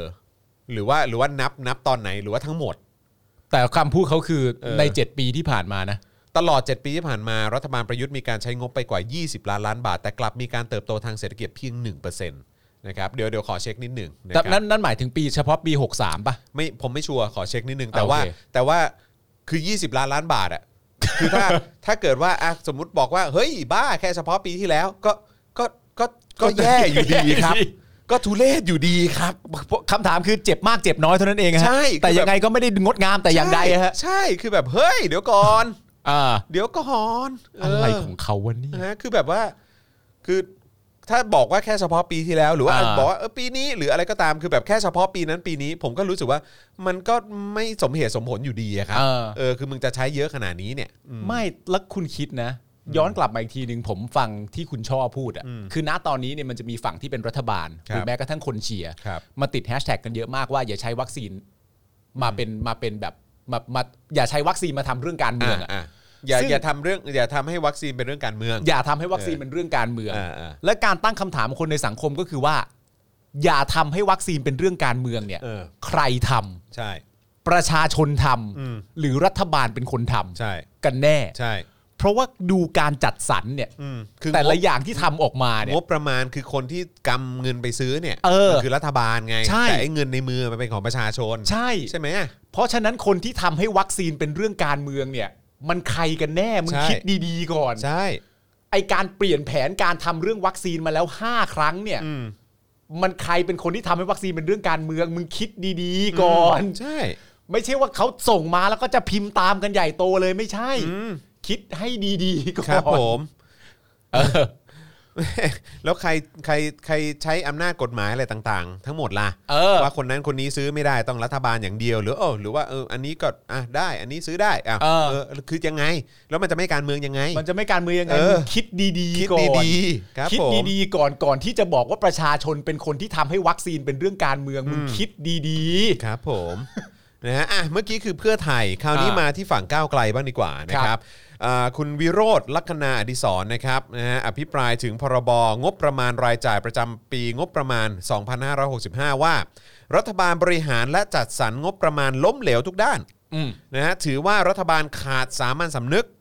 สภาพของประเทศไทยตอนนี้เหมือนบ้านที่พ่อแม่ล้มป่วยตกงาน แต่ลูกทรพียังดื้อซื้อของเล่น เจเดลอย่างนั้นเลยเหรอวะ อย่างนั้นเลยเหรอครับ คุณสสวิโรธครับ คุณสสวิโรธก็คือคนเดียวกับคนที่เคยบอกว่า หลายคนบอกผมว่าอย่าเปลี่ยนอย่าเปลี่ยนม้ากลางศึก อ่ะครับ เอา ผ ไป ม พูด ครับผม หลายคนบอกว่าอย่าเปลี่ยนม้ากลางศึก เออ ผมก็ต้องถามกลับว่า คุณมั่นใจได้ยังไงว่าที่เราขี่อยู่มันคือม้า แสบชิบหาย นะฮะ อ๋อนี่คือพ่อแม่ล้มป่วยตกงานแล้ว ใช่ แต่ว่าลูกทรพีเนี่ยยังดื้อจะซื้อของเล่นอยู่ ใช่ อ่า นะครับ โดยระบุว่าการจัดทำงบประมาณปี65เนี่ยมีการอำพรางงบประมาณ โดยเปรียบเทียบงบของสองกระทรวงคือกระทรวงสาธารณสุขและกระทรวงกลาโหมครับ ครับ นะฮะเช่น งบกองทัพบกครับปี 65เนี่ยปรับแม้ว่าจะปรับงบลดลงไป 6,603 ล้านบาท ครับ แต่ถ้าไปดูงบจัดหายุทโธปกรณ์ปี 65 ได้งบ 4,937 ล้านบาท ครับ คือเพิ่มขึ้นนะฮะ อ่า จากปี 64 ถึง 1,800 ล้านบาทเลย ครับ นะครับ ประเด็นเหล่านี้เราต้องดูให้ดี อย่าให้ ครับ ใคร ผม มาแยบยนใส่เรา ใช่ เออ นะครับก็คืออ่ะปรับลดนั่นอ้าวแต่ทำไมซื้อยุทโธปกรณ์เนี่ย มัน ได้ มันเพิ่มวะ มันได้งบเพิ่มอ่ะ เออ นะครับหรืองบของกองทัพเรือเมื่อกี้กองทัพบกนะฮะ ครับ เออนะครับอันนี้คือแยกนะ แยกให้เล คื ย อแต่ อะ ละเหล่าเนี่ยก็ เออ มีอีกนะครับว่าเออเขาได้งบเพิ่มอะไรตรงไหนอะไรยังไงนะครับ ฮะ นะฮะคือของกองทัพบกเนี่ยในการซื้ออาวุธเนี่ยนะครับได้งบเพิ่มมานะครับพันเกือบ 2,000 ล้านอ่ะนะครับก็ที่เป็นงบในการจัดหายุทโธปกรณ์เนี่ย4,900 ล้าน ครับ งบของกองทัพเรือ ได้งบในการจัดหายุทโธปกรณ์ปี 65จำนวน 1,405 ล้านบาท เพิ่มจากปี 64 ที่ได้งบ 533 ล้านบาท อืม นะครับถึง 873 ล้านบาทเลย ครับ นะครับก็คืองบเพิ่มขึ้นมานะ อืม สำหรับกองทัพเรือ ซึ่งรวมแล้วกองทัพบกและกองทัพเรือได้งบจัดหายุทโธปกรณ์เพิ่มขึ้นถึง 2,678 ล้านบาทครับ เริ่มเห็นกันแล้วใช่ไหมฮะ ครับผ เริ่มเห็นความแยบยลมาแล้ว เสียบไปตรงนั้นเสียบตรงนี้ เออ ะไรย่างงี้ มัน เน โด อะ โดยรวมมันก็ดูลดลงแล้วแหละ เออ แต่ว่าถ้าดูให้ชัดๆจริงๆอ่ะ เออ ทำไมยุทธปกรณ์ของฝั่งกองทัพบก อุ้ยสูงขึ้น เออ ทำไมของ ใช่ กองทัพเรือ อุ้ยก็สูงขึ้น ถูกต้องครับ เออ ผมนะฮะหากนำไปซื้อวัคซีนไฟเซอร์นะ อ่า วัคซีนวัคซีนไฟเซอร์นะ ไฟเซอร์นะ ครับผม อ่า จะได้จะซื้อได้ประมาณ 4.4 ล้านโดส ครับ ฉีดได้ 2.2 ล้านคน อืม ถ้าซื้อ a s t r a z เซ e c a ก็ได้ 22 ล้านโดส ครับ ฉีดได้ 11 ล้านคน อืม ไปซื้อยาฟาวิพริราเวียได้ ครับ 22 ล้านเม็ด อ่า ช่วยชีวิตประชาชนที่หายใจเหนื่อยหอบได้ 446,000 คน อืม ทั้งหมดนี้เนี่ยเป็นพฤติกรรมแซงลดงบในภาพรวมเพื่ออำพราง อืม แล้วแอบไปซื้ออาวุธ อาวุธเพิ่ม แอบไปเพิ่มซื้ออาวุธ อืม นะครับขณะนี้ประชาชนขาดวัคซีนขาดยา ไม่ได้ขาดปืนใหญ่ขาดรถถัง เออ ขณะที่งบประมาณกระทรวงสาธารณสุขนะครับอาทิกรมควบคุมโรค รายจ่ายประจำปี65เนี่ยกลับพบว่ากรมควบคุมโรคได้งบประมาณเพียง 3,565 ล้านบาท ครับผม เฮียกรมควบคุมโรคได้ 3,000 กว่าล้านเองเหรอ กรมควบคุมโรคในภาวะโควิด -19 นะครับ ขณะที่ในปี 64 เนี่ย งบที่เขาได้ไปเนี่ยคือ 4,000 กว่าล้านนะครับ ครับ คืองบเนี่ยโดนโดนลดลงอีกนะ อืม ลดลงไป 479 ล้านบาท ครับ คือลดลงไปประมาณเกือบ 12%นะครับ ฮะ ลดงบของกรมควบคุมโรค กรมควบคุมโรคนะ กรมควบคุมโรค ซึ่งตอนปี 64 เนี่ยเขาได้ไป 4,000 ล้านใช่ไหม เออ นะฮะ ซึ่งก็เป็นช่วงที่เขาเจอโควิดพอดี ใช่ ใช่ไหมฮะ ปี 65 เนี่ยเราก็ยังเจออยู่ แล้วก็ อืม มาเป็นแล้วระบาดหนักกว่าเดิมด้วยซ้ำ ครับ นะฮะระลอก 3 แล้วใช่ไหมครับ แล้วก็มีผู้เสียชีวิตเยอะแยะมากมายเลย ปี 64 ปี 64 เออเออเออเออโทษโทษที อ่า เออเดี๋ยวก่อนนะ อ๋อ ขอโทษนะอ๋ออ๋อใช่ใช่ใช่ใช่ ใช่ ปี 64 ก็คือปีนี้เออ ใช่ ขอโทษผมไปจำไปจำว่าปีที่แล้ว ครับ เออนะครับอ๋อโทษทีปี 64 ก็คือได้ 4,000 ล้าน ส่วน อืม ปี 65 ก็คือปีหน้าใช่ไหม อืม ที่ผมว่าเราก็ยังต้องเจอประเด็นของโควิดอยู่นะ ใช่ แต่ว่าปรับลดลงไปเกือบ 500 ล้านนะครับ ก็ปรับงบเขาลงอยู่ดีอ่ะ ใช่ ซึ่ง ไม่หรือเขามั่นใจว่าในปี 65 ก็คือปีหน้าเนี่ย คุมได้แล้ว เพราะว่า อะไรอย่างเงี้ย 64 มันเหลืออีก 6 เดือนถูกป่ะประมาณ ก็เลยคิด ก็เลยคิดว่าใน 6 เดือนเนี่ยเราจะจัดการทุกอย่างเรียบร้อยแล้วปี 65 เนี่ยลดลงมาได้แล้ว นี่การวางแผน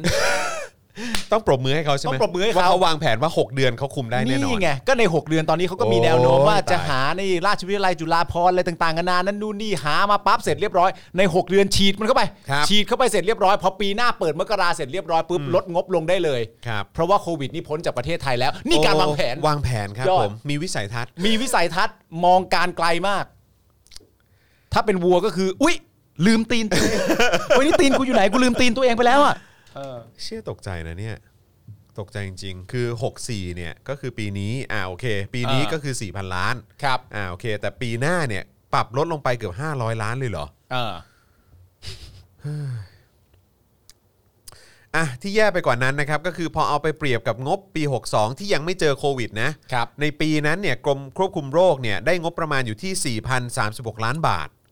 ใช่ไหมฮะ อันนี้คือปีที่ยังไม่เจอโควิดนะ ไม่มีโควิด ไม่มีโควิดก็ได้ไป 4,000 กว่าล้าน ครับ ใช่ไหมครับ แต่ว่าพอมาปี 65เนี่ย อืม หายไปเกือบ 500 ล้าน ครั ทั้ง บ ทั้งที่ก็น่าจะยังอยู่ในช่วงที่ต้องต้องรับมือต่อเนื่องอะ เออ ของโควิดอยู่อ่ะ อืม นะฮะแต่ว่าก็ก็ปรับลดอยู่ดีเนาะ ใช่ นะครับซึ่งปี 65เนี่ยกรมควบคุมโรคก็ต้องไปสู้กับโควิดต่อนะครับซึ่งเป็นโรคระบาดระดับโลก ครับ แต่งบกลับน้อยกว่าปี 62 ที่ยังไม่เจอโควิดตั้ง 470 ล้านบาทแน่นะฮะ ประหลาดอ่ะ ประหลาด ประหลาด โดย มาก นายวิโรจน์เนี่ยก็ทิ้งท้ายว่าพรรคก้าวไกลขอยืนยันว่าไม่อาจที่จะรับร่างนี้ได้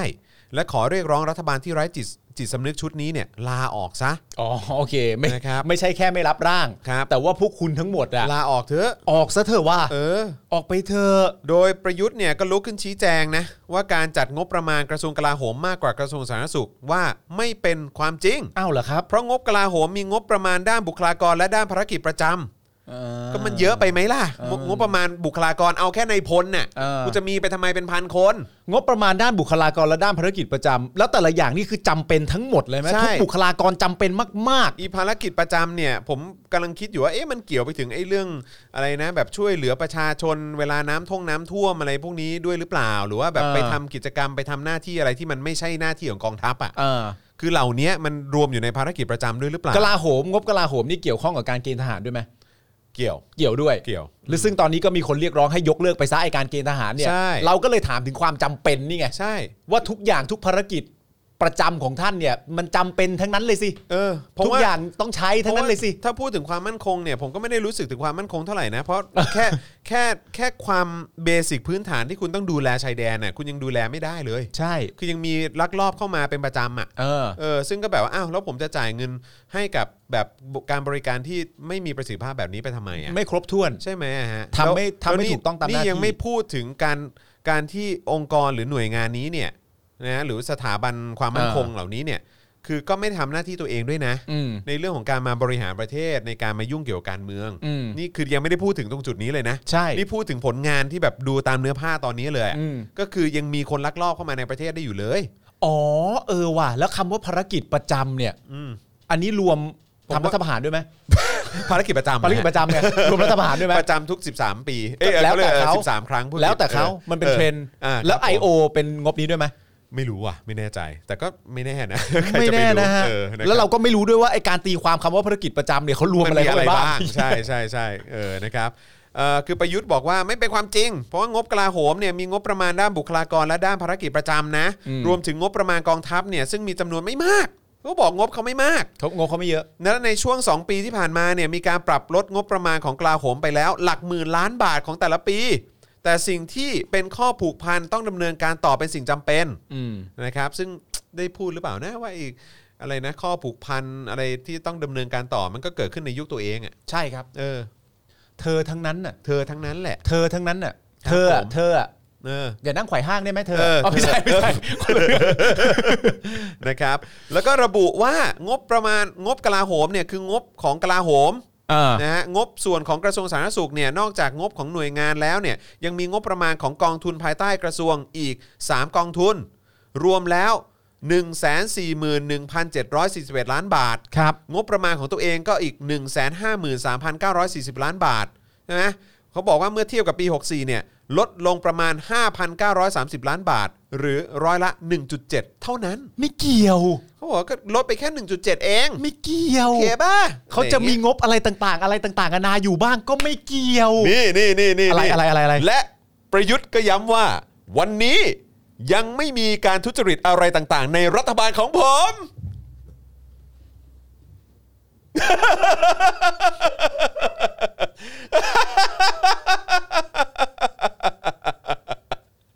ประยุทธ์บอกว่าวันนี้เนี่ย ยังไม่มีการทุจริตอะไรต่างๆ ในรัฐบาลของผม หรือว่าเฉพาะวันนี้ปะ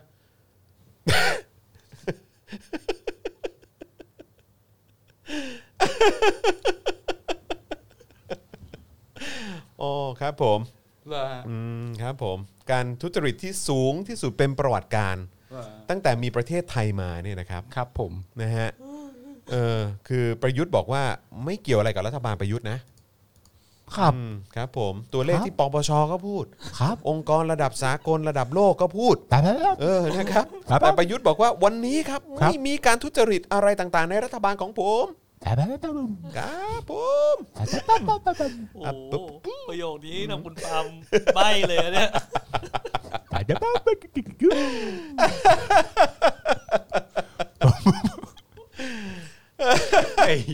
ตลกสิหมายประยุทธ์พูดนะเออเอ้ยเดี๋ยวเราต้องเราเราต้องเอาคลิปมาแล้ว เราต้องเอาคลิปมาแล้วแหละ เชื่อไหมหน้าหน้ากูเมื่อกี้อะ เออ อยู่ในติ๊กต็อกแน่น อนเชื่อเลยอู้ อ่าต่อต่อต่อ อ่ะต่อต่อ นะครับด้านนายชาดาไทยเศรษฐ์นะครับสสภูมิใจไทยนะครับ ครับ ซึ่งเป็นหนึ่งในพรรคร่วมรัฐบาลนะครับก็อภิปรายว่าการจัดทำงบประมาณครั้งนี้เนี่ยเป็นการทำงบที่ไม่ให้เกียรติพี่น้องประชาชนครับเพราะในสถานการณ์โควิด -19 เนี่ยสำนักงบประมาณตัดงบของกระทรวงสาธารณสุข ลงแทบทุกกรมทุกส่วน ทั้งที่สถานการณ์โควิด -19 เนี่ยคนที่ดูที่ดูแลประชาชนเนี่ยคือสาธารณสุข ครับ นะครับอันนี้ก็คงมาพูดแทนหัวหน้าพักเนอะ ครับครับ น่าจะใช่แหละครับ นะฮะก็แล้วก็ระบุว่างบกระทรวงสาธารณสุข 40,000 ล้านบาทเนี่ยถือว่าน้อยนิดนะครับ ครับ นะฮะสิ่งสำคัญคือเบี้ยเลี้ยงเสี่ยงภัยของแพทย์ 6,000 กว่าล้านบาท ครับ ตั้งแต่โควิดรอบแรกจนวันนี้เนี่ยยังไม่เบิกจ่ายให้ แล้วแบบนี้จะให้อยู่กันอย่างไร อืม โอ้โหค่าอะไรนะเบี้ยเลี้ยงเสี่ยงภัยของแพทย์ 6,000 กว่าล้านบาทเนี่ย หู ตั้งแต่โควิดรอบแรก ซึ่งผมว่าน่าจะนับตั้งแต่ตอนอะไรนะสนามมวยแล้วปะ อ่าคลัสเตอร์นั้น เออ ใช่ นี่ยังไม่เบิกจ่ายอีกันฮะ นานแล้วนะครับ นานเป็นปีแล้วนะฮะเก็บไว้ทำไมอะหรือว่า แต่ กังล ว่าผมคิดว่าเนี่ยถ้าเกิดว่าค่าเสี่ยงภัยเบี้ยเลี้ยงเสี่ยงภัยของแพทย์ 6,000 กว่าล้านบาทเนี่ยเออถ้าเกิดว่ายังเบิกจ่ายไม่ได้เนี่ยผมก็คิดว่าอย่างไอ้พวกค่าเข้าประชุมอะไรต่างๆ ของรัฐบาล อืม รวมถึงนายกรองนายกอะไรแบบเนี้ย หรือสว หรือสวอะไรพวกเนี้ยเออก็เขาก็คงยังไม่เบิกจ่ายมั้ง กูว่าเบิกครบแล้ว หรือว่าผมคิดว่าคงยังไม่เบิกหรอกเพราะว่าคนอย่างประยุทธ์เขาก็ใช่ไหมเขารับผิดชอบไง เอ้ยก็ไม่มีใครสั่งจุด เออประยุทธ์เขารับผิดชอบเออเขาเขาคงไม่รับเงินอะไรนะค่าอะไรเอ่อค่าค่าเข้าประชุมในบ่อหรืออะไรที่เขาไปเป็นประธานทั้งนั้นแหละเออเขาคงไม่รับอยู่แล้วแหละ เพราะว่าขนาดอะไรนะเบี้ยเลี้ยงเสี่ยงภัยของแพทย์6,000 กว่าล้านเนี่ยเขายังไม่จ่ายให้เลย เฮ้ย ยังเท่ไบิ มากเลยนะ ใช่ไหม ผมชอบเขามากนะ ประยุทธ์จันทร์โอชาเนี่ย ผมมีความรู้สึกว่าเขาเขาก็มีแค่ปากเดียวอะนะ ครับผม เขาก็มีแค่ปากเดียวอะ ครับผม แต่เขาใช้เลื่อยเปื่อย เลย ปากก็มีปากเดียวใช้กันโอ้โหใช้คุ้มอะเรียกว่าเกิดมาใช้ปากคุ้มอะเออ นายชาดาก็ยังพูดต่อนะว่า หรือสำนักงบประมาณคิดว่าพลเอกประยุทธ์เนี่ยจะไม่รักนายอนุทิน หัวหน้าพักภูมิใจไทยเสียแล้ว ท่านถึงได้ตัดงบประมาณแบบนี้ ผมก็อยากจะบอกว่าหัวหน้าครับ ถ้าเขาไม่รักก็กลับบ้านเราเถอะอ๋อน่ะนี่ คือเป็นอะไรต้องมาดราม่ากันออกสภาเป็นอะไรเหรอเออ เป็นเฮียอะไรค ครั รับบ ผม เนี่ยมึงมาทวงความรักอะไรในสภากันครับเนี่ย ออคืออะไรคืออะไร น้อยใจ น้อยใจอะไร เหมือนอารมณ์แบบว่า น้อยใจอะไร ถ้า คือถ้าน้อยถ้าน้อยใจก็ถอนตัวก่อนเลยสิก็ เออ ก็ออกมาเลย เนี่ยจจตุพรเขาก็เดินทางไปถึงพัก ทั้งประชาธิปัตย์แล้วก็ทั้งพักภูมิใจไทยว่า เออ มึงไม่ต้องรอให้เขาทำอะไรก็ถอนออกมาเลย เออ ถ้าคิดว่าเขาไม่ดีจริง ๆ เนี่ย อืม ไม่ใช่ต้องไปถามอะไรเขาว่า ไม่รักฉันแล้วเหรอ อืม ถ้าไม่รัก พวกเรากลับบ้านกันเถอะ อมันมันมันเหมือน มันเหมือนอารมณ์แบบเอ่อสุภาพสตรีท่านหนึ่งอะไรอย่างเงี้ยที่แบบว่าเหมือนเหมือนผัวไม่รักแล้วอะไรอย่างเงี้ย เออ แล้วพ่อแม่ก็ต้องมาบอกว่า ถ้าเขาไม่รักก็กลับมาหาอ้อมอกฉัน เอ เถ อ อะ อะไรอย่างเงี้ย เอ้ยคุณจะมาทวงความรักอะไรในสภากันนะเนี่ย เตรงเตรง เตรง เตรง เต้งเต้งเต้งเต้งเต้งปาราแดงเต้งตงตาดาดงตงเต้งโอ้ย ครับผมนะ โอ้ ฮะ ยประชุมสภาสนุกจังเว้ย คือไอ้ที่เขาบอกว่าเนี่ยมันเป็นเอนเตอร์เทนเมนต์นะนะ ใช่ ก็ ครับ จริงจริงๆ เป็นเอนเตอร์เทนเป็นอย่างห นะ นึ่ง ครับผม โอ้ นะฮะ ย อ่ะอ่ะต่อต่อต่อ อ่ะต่อ นะครับ ต่อ นะฮะเอ่อคราวนี้เนี่ยเอ่อเมื่อกี้เราก็คุยกันใช่ไหมว่าเอิ่มเฮ้ยประยุทธ์เนี่ยอยู่มา 7 ปีแล้วเนี่ย ครับ ใช้งบไป 20 ล้านล้านบาทเนี่ย ครับ เอ่อประเทศไทยนี่คือ ร่ำรวยกันแล้ว ดํคืออืมเจริญเจริญเนอะ โอ้ เแล้วมันจริงเหรอวะ เราใช้ไป 20 ล้านล้านจริงเหรอวะ อืม นะครับนะฮะทีมงานของเราก็ไป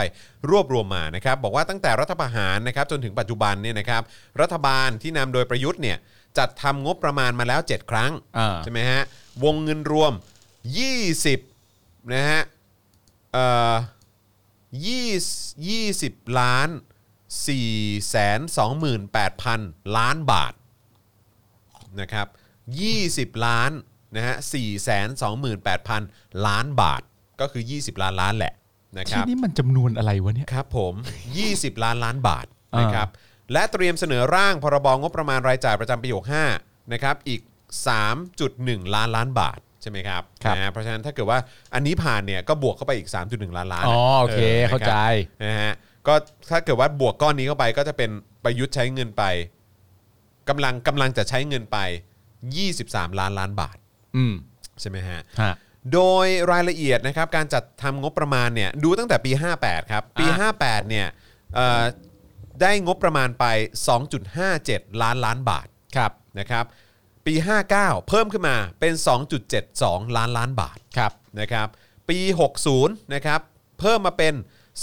2.73 ล้านล้านบาท ครับ ปี 61 นะครับเพิ่มเป็น 2.9 ล้านล้านบาท ค่อยๆ เพิ่มขึ้นนะ อ่า 62 ครับ 3 ล้านล้านบาทท้วนนะครับ63 ครับ 3.2 ล้านล้านบาทครับ ครับ 64 ครับ 3.3 ล้านล้านบาทครับนะฮะแล้วก็ 65 ที่กำลังประชุมกันอยู่เนี่ยนะครับเขาเสนอไป 3.1 ล้านล้าน แต่เขาก็บอกก็น้อยลงเห็นไหม น้อยลง 64อะก็ 3.3 ล้านล้านนะ นี่เราเหลือ 3.1 ล้านล้านเองนะ ไม่ผมผมตลกคำพูดคุณที่คุณใช้คำพูดว่ามันค่อย ๆ เพิ่มนะ ครับผม มันเพิ่มทีละหลายล้านนะ อ๋อครับผม แต่ว่าโอเคใน เออ ในงบในงบอย่างเงี้ยมันก็จะดูแบบทีละนิด ใช่ ทีละนิด แต่อย่าลืมนี่คือหลักล้าน หลักล้าน บท ล้านนะครับ เออนะฮะนอกจากนี้พลเอกประยุทธ์เนี่ยก็ยังจัดทำงบกลางปีเอ่องบกลางปีเพิ่มเติม 3 ครั้งนะครับ โดยหวังกระตุ้นเศรษฐกิจ หวังกระตุ้นเศรษฐกิจ ด้วยการตราพรบงบประมาณรายจ่ายเพิ่มเติมประจำปีงบประมาณ วงเงินรวม 396,000 ล้านบาท ครับ นะครับก็คือเอ่อทำเมื่องบกลางปี 59 56,000 ล้านบาท งบกลางปี 60 อีกแสนเก้าหมื่นล้านบาท ครับ งบกลางปี 61 อีกแสนห้าหมื่นล้านบาท อืม ถ้าเกิดนำงบประมาณแผ่นดินทั้งสองก้อนมารวมกันนะครับ คิดเป็นวงเงิน 20ล้าน8แสน24พันล้านบาท ครับ นะครับที่รัฐบาลประยุทธ์ใช้บริหารประเทศในห่วง 7 ปีที่ผ่านมาครับ ครับ รายงานเมื่อเดือนพฤษภาคม 63 ระบุว่าตัวเลขผลิตภัณฑ์มวลรวมนะฮะในประเทศหรือ GDP ไตรมาส 1 ของปี 63 เนี่ยนะครับ หดตัวไป 1.8%ครับ ครับ เมื่อเทียบกับระยะเดียวกันของปีก่อนก็คือปี 62เลยเนอะ อืม นะครับถือเป็นการลดลงครั้งแรก นับตั้งแต่ไตรมาสที่1นะฮะปี 57 นะครับ แต่ต่ำที่สุดในรอบ 9 ปีนะครับ หรือตั้งแต่ไตรมาส 4 ของปี 54 ซึ่งเป็นปีที่น้ำท่วมใหญ่ครับ อ๋อครับอืมอืมอืม นี่นี่เอาไปเทียบกับน้ำท่วมใหญ่แล้วนะ เออนะครับ เป็นการติดลบต่อเนื่องจาก GDP ไตรมาส 4 ปี 62 ที่หดตัว 0.2% ครับ ดังนั้นเศรษฐกิจไทยในไตรมาสที่ 1 ของปี 63 จึงถือได้ว่าเป็นการเริ่มเข้าสู่ภาวะเศรษฐกิจถดถอยทางเทคนิคครับ ครับ หรือ technical recession นะครับ ตั้งแต่นั้น เนื่องจาก GDP ติดลบติดต่อกัน 2 ไตรมาสครับ อ่าโอเค เศรษฐกิจไทยปี 63 ถูกวิเคราะห์ไว้ว่า สุ่มเสี่ยงจะตกต่ำมากกว่าปี 41 นะครับ ครับ เพราะเครื่องยนต์ขับเคลื่อนเศรษฐกิจย่ำแย่ทุกตัว ทุกตัวเลยเหรอ นะฮะโดยเฉพาะการส่งออกและการท่องเที่ยวที่หดตัวรุนแรง ซึ่ง อัน สำ นี้ คัญที่สุด ซึ่ง แล้ว เราก็ไปเกาะกันอยู่นะ อ่า เวลานั้นนะนะครับ ครับ ที่พอจะพาพวกเรารอดชีวิตกันได้นะครั ใช่ฮะ นะฮะแต่นี่คือคืออันนี้คือตอนปี 63 ที่เขาวิเคราะห์ไว้ ครับ ว่าตอนนี้เครื่องยนต์มันแย่แล้ว อืม นะครับแต่นี่เจอโควิดมาไม่ต้องห่วงดับหมดครับ ครับผม นะฮะ โดยสำนักวิจัยบางแห่งประเมินว่าอาจจะเอ่อติดลบนะครับถึง 8%ถึง 9%นะครับ อ่า แต่ถ้าการแพร่ระบาดของโควิดเนี่ยนะครับเอ่อยืดเยื้อไปถึงครึ่งปีหลัง ครับ นะครับ และมีการแพร่ระบาดซ้ อืม ำจนเป็นที่ประเมินกันไว้ว่าเศรษฐกิจไทย 63 อาจติดลบถึง 10%นะครับ หรือตกต่ำที่สุดเป็นประวัติการณ์ครับ เอ้ย จนกระทั่งเมื่อเดือนสิงหา 63 ก็พบว่าสภาพัฒน์นะครับ อ่า แถลงตัวเลขผลิตภัณฑ์มวลรวมภายในประเทศหรือ GDP เนี่ยประจำไตรมาส 2 ของปี 63 ว่า ติดลบ 12.2%ครับ โอนหนักไปกว่าสิบอีกนะเนี่ย ใช่ครับ สาเหตุหลักมาจากการปิดเมืองเพื่อควบคุมนะฮะโควิด -19 ครับนะฮะซึ่งสำหรับผมเองก็ในมุมมองผมในฐานะคนที่ติดตามข่าว ผมก็รู้สึกว่าปิดเมืองไปแล้วคือยังไง อืม คือแล้วแล้วมันแก้ปัญหาการระบาดของโควิดได้หรือเปล่า เพราะว่าอันนี้ผมพูดได้ไม่เต็มปากแม้ ครับ ว่า ผมว่าเขาพูดได้ไม่เต็มปากเพราะอะไร เพราะอะไร เพราะว่าเออเขาก็บอกว่าเฮ้ยเนี่ยตอนนั้นเนี่ยไม่มีคนติดเชื้อเพิ่มเลยเห็นไหม อ่า หรือว่า อ่า เออถ้าติดก็ติดน้อยมากเอออ ม เราคุมดีมากเลย เออ เราเก่ง เราเก่ง อืม แต่ปัญหาเนี่ยก็คือผมว่าอันนี้ถกเถียงได้นะครับ เออ คือว่าการตรวจเนี่ยไม่ได้ตรวจปูพรมอ่ะ อ่ะอยู่ค่ะใช่ฮะ ถ้าถ้าตรวจปูพรมเนี่ยผมว่าเจอเยอะ อ่า แต่ ก็ นี่คือไม่ อ่า ตรวจไง อืม ซึ่งพอไม่ตรวจปุ๊บเนี่ยคุณจะเคลมเลขอะไรก็ได้ ว่า ใช่ คุณไม่เจอไง อืม เออแล้วตอนนั้นเนี่ยเราก็คุมได้ไง ใช่ ปิดเมืองมันได้ผลไง ปิดเมืองมันได้ผล ซึ่งก็มีรู้สึกว่าไม่อะเออถ้าคุณไม่ตรวจ อ่า ซ้ำอีกทีว่ามีคนติดไหม อืม คุณไม่สามารถจะมาพูดแบบว่าอย่างแบบยืดอกแบบว่า ใช่ มั่นใจได้ขนาดนี้ว่าเห็นไหมเราคุมได้อยู่ เออ แล้วถามเออแล้วคุณตรวจยังไม่ได้ตรวจ ไม่ไม่ได้ แ ไม่ได้ตรวจ คุอยู่อ่ะเออ ไม่ได้ตรวจ ก็ เห็นไหม คนป่วยที่มาเอ่อที่โรงพยาบาลก็แบบว่าเออก็ไม่ได้เยอะขนาดนั้นอะไรอย่างเงี้ ใช่ ยคือแบบว่าเฮ้ยมึงพูดอย่างนี้ไม่ได้ มันไม่ได้หรอกครับ มันเป็นที่ตลก อันนี้ มาก คือโรค อไเงี้ ระ ย บาด เห็นไหมครับว่าตัวเลขเราเนี่ยมันน้อยมากอะไรเงี้ย เออ โอ้ยจริงป่ะฮะเนี่ยแล้วตรวจหรือยัง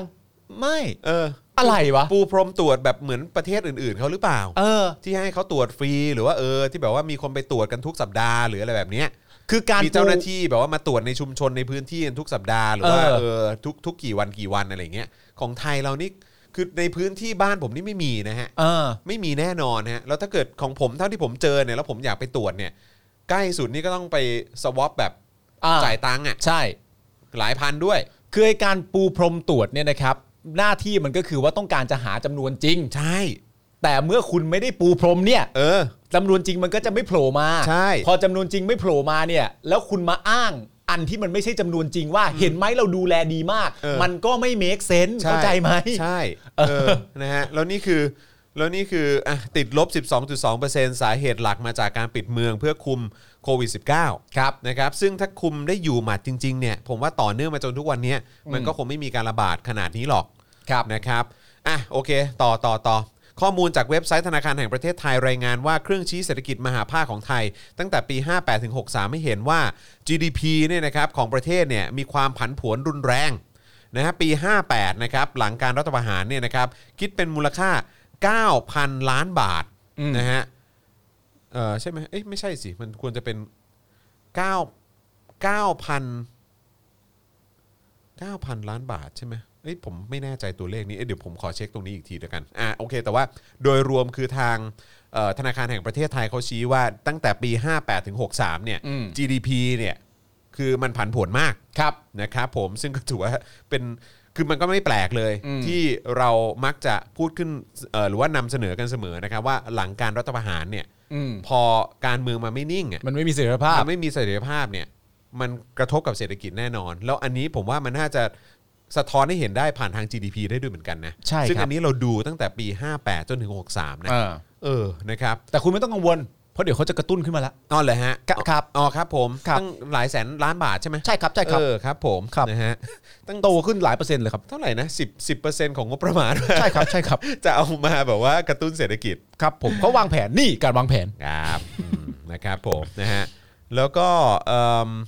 นอกจากนี้นะครับก็ยังมีประเด็นของการกู้เงินมา เพื่อชดเชยการขาดดุลงบประมาณด้วย ครับ นะฮะระหว่างปีงบประมาณ 58ถึง64 อืม นะครับเป็นวงเงินรวมกว่า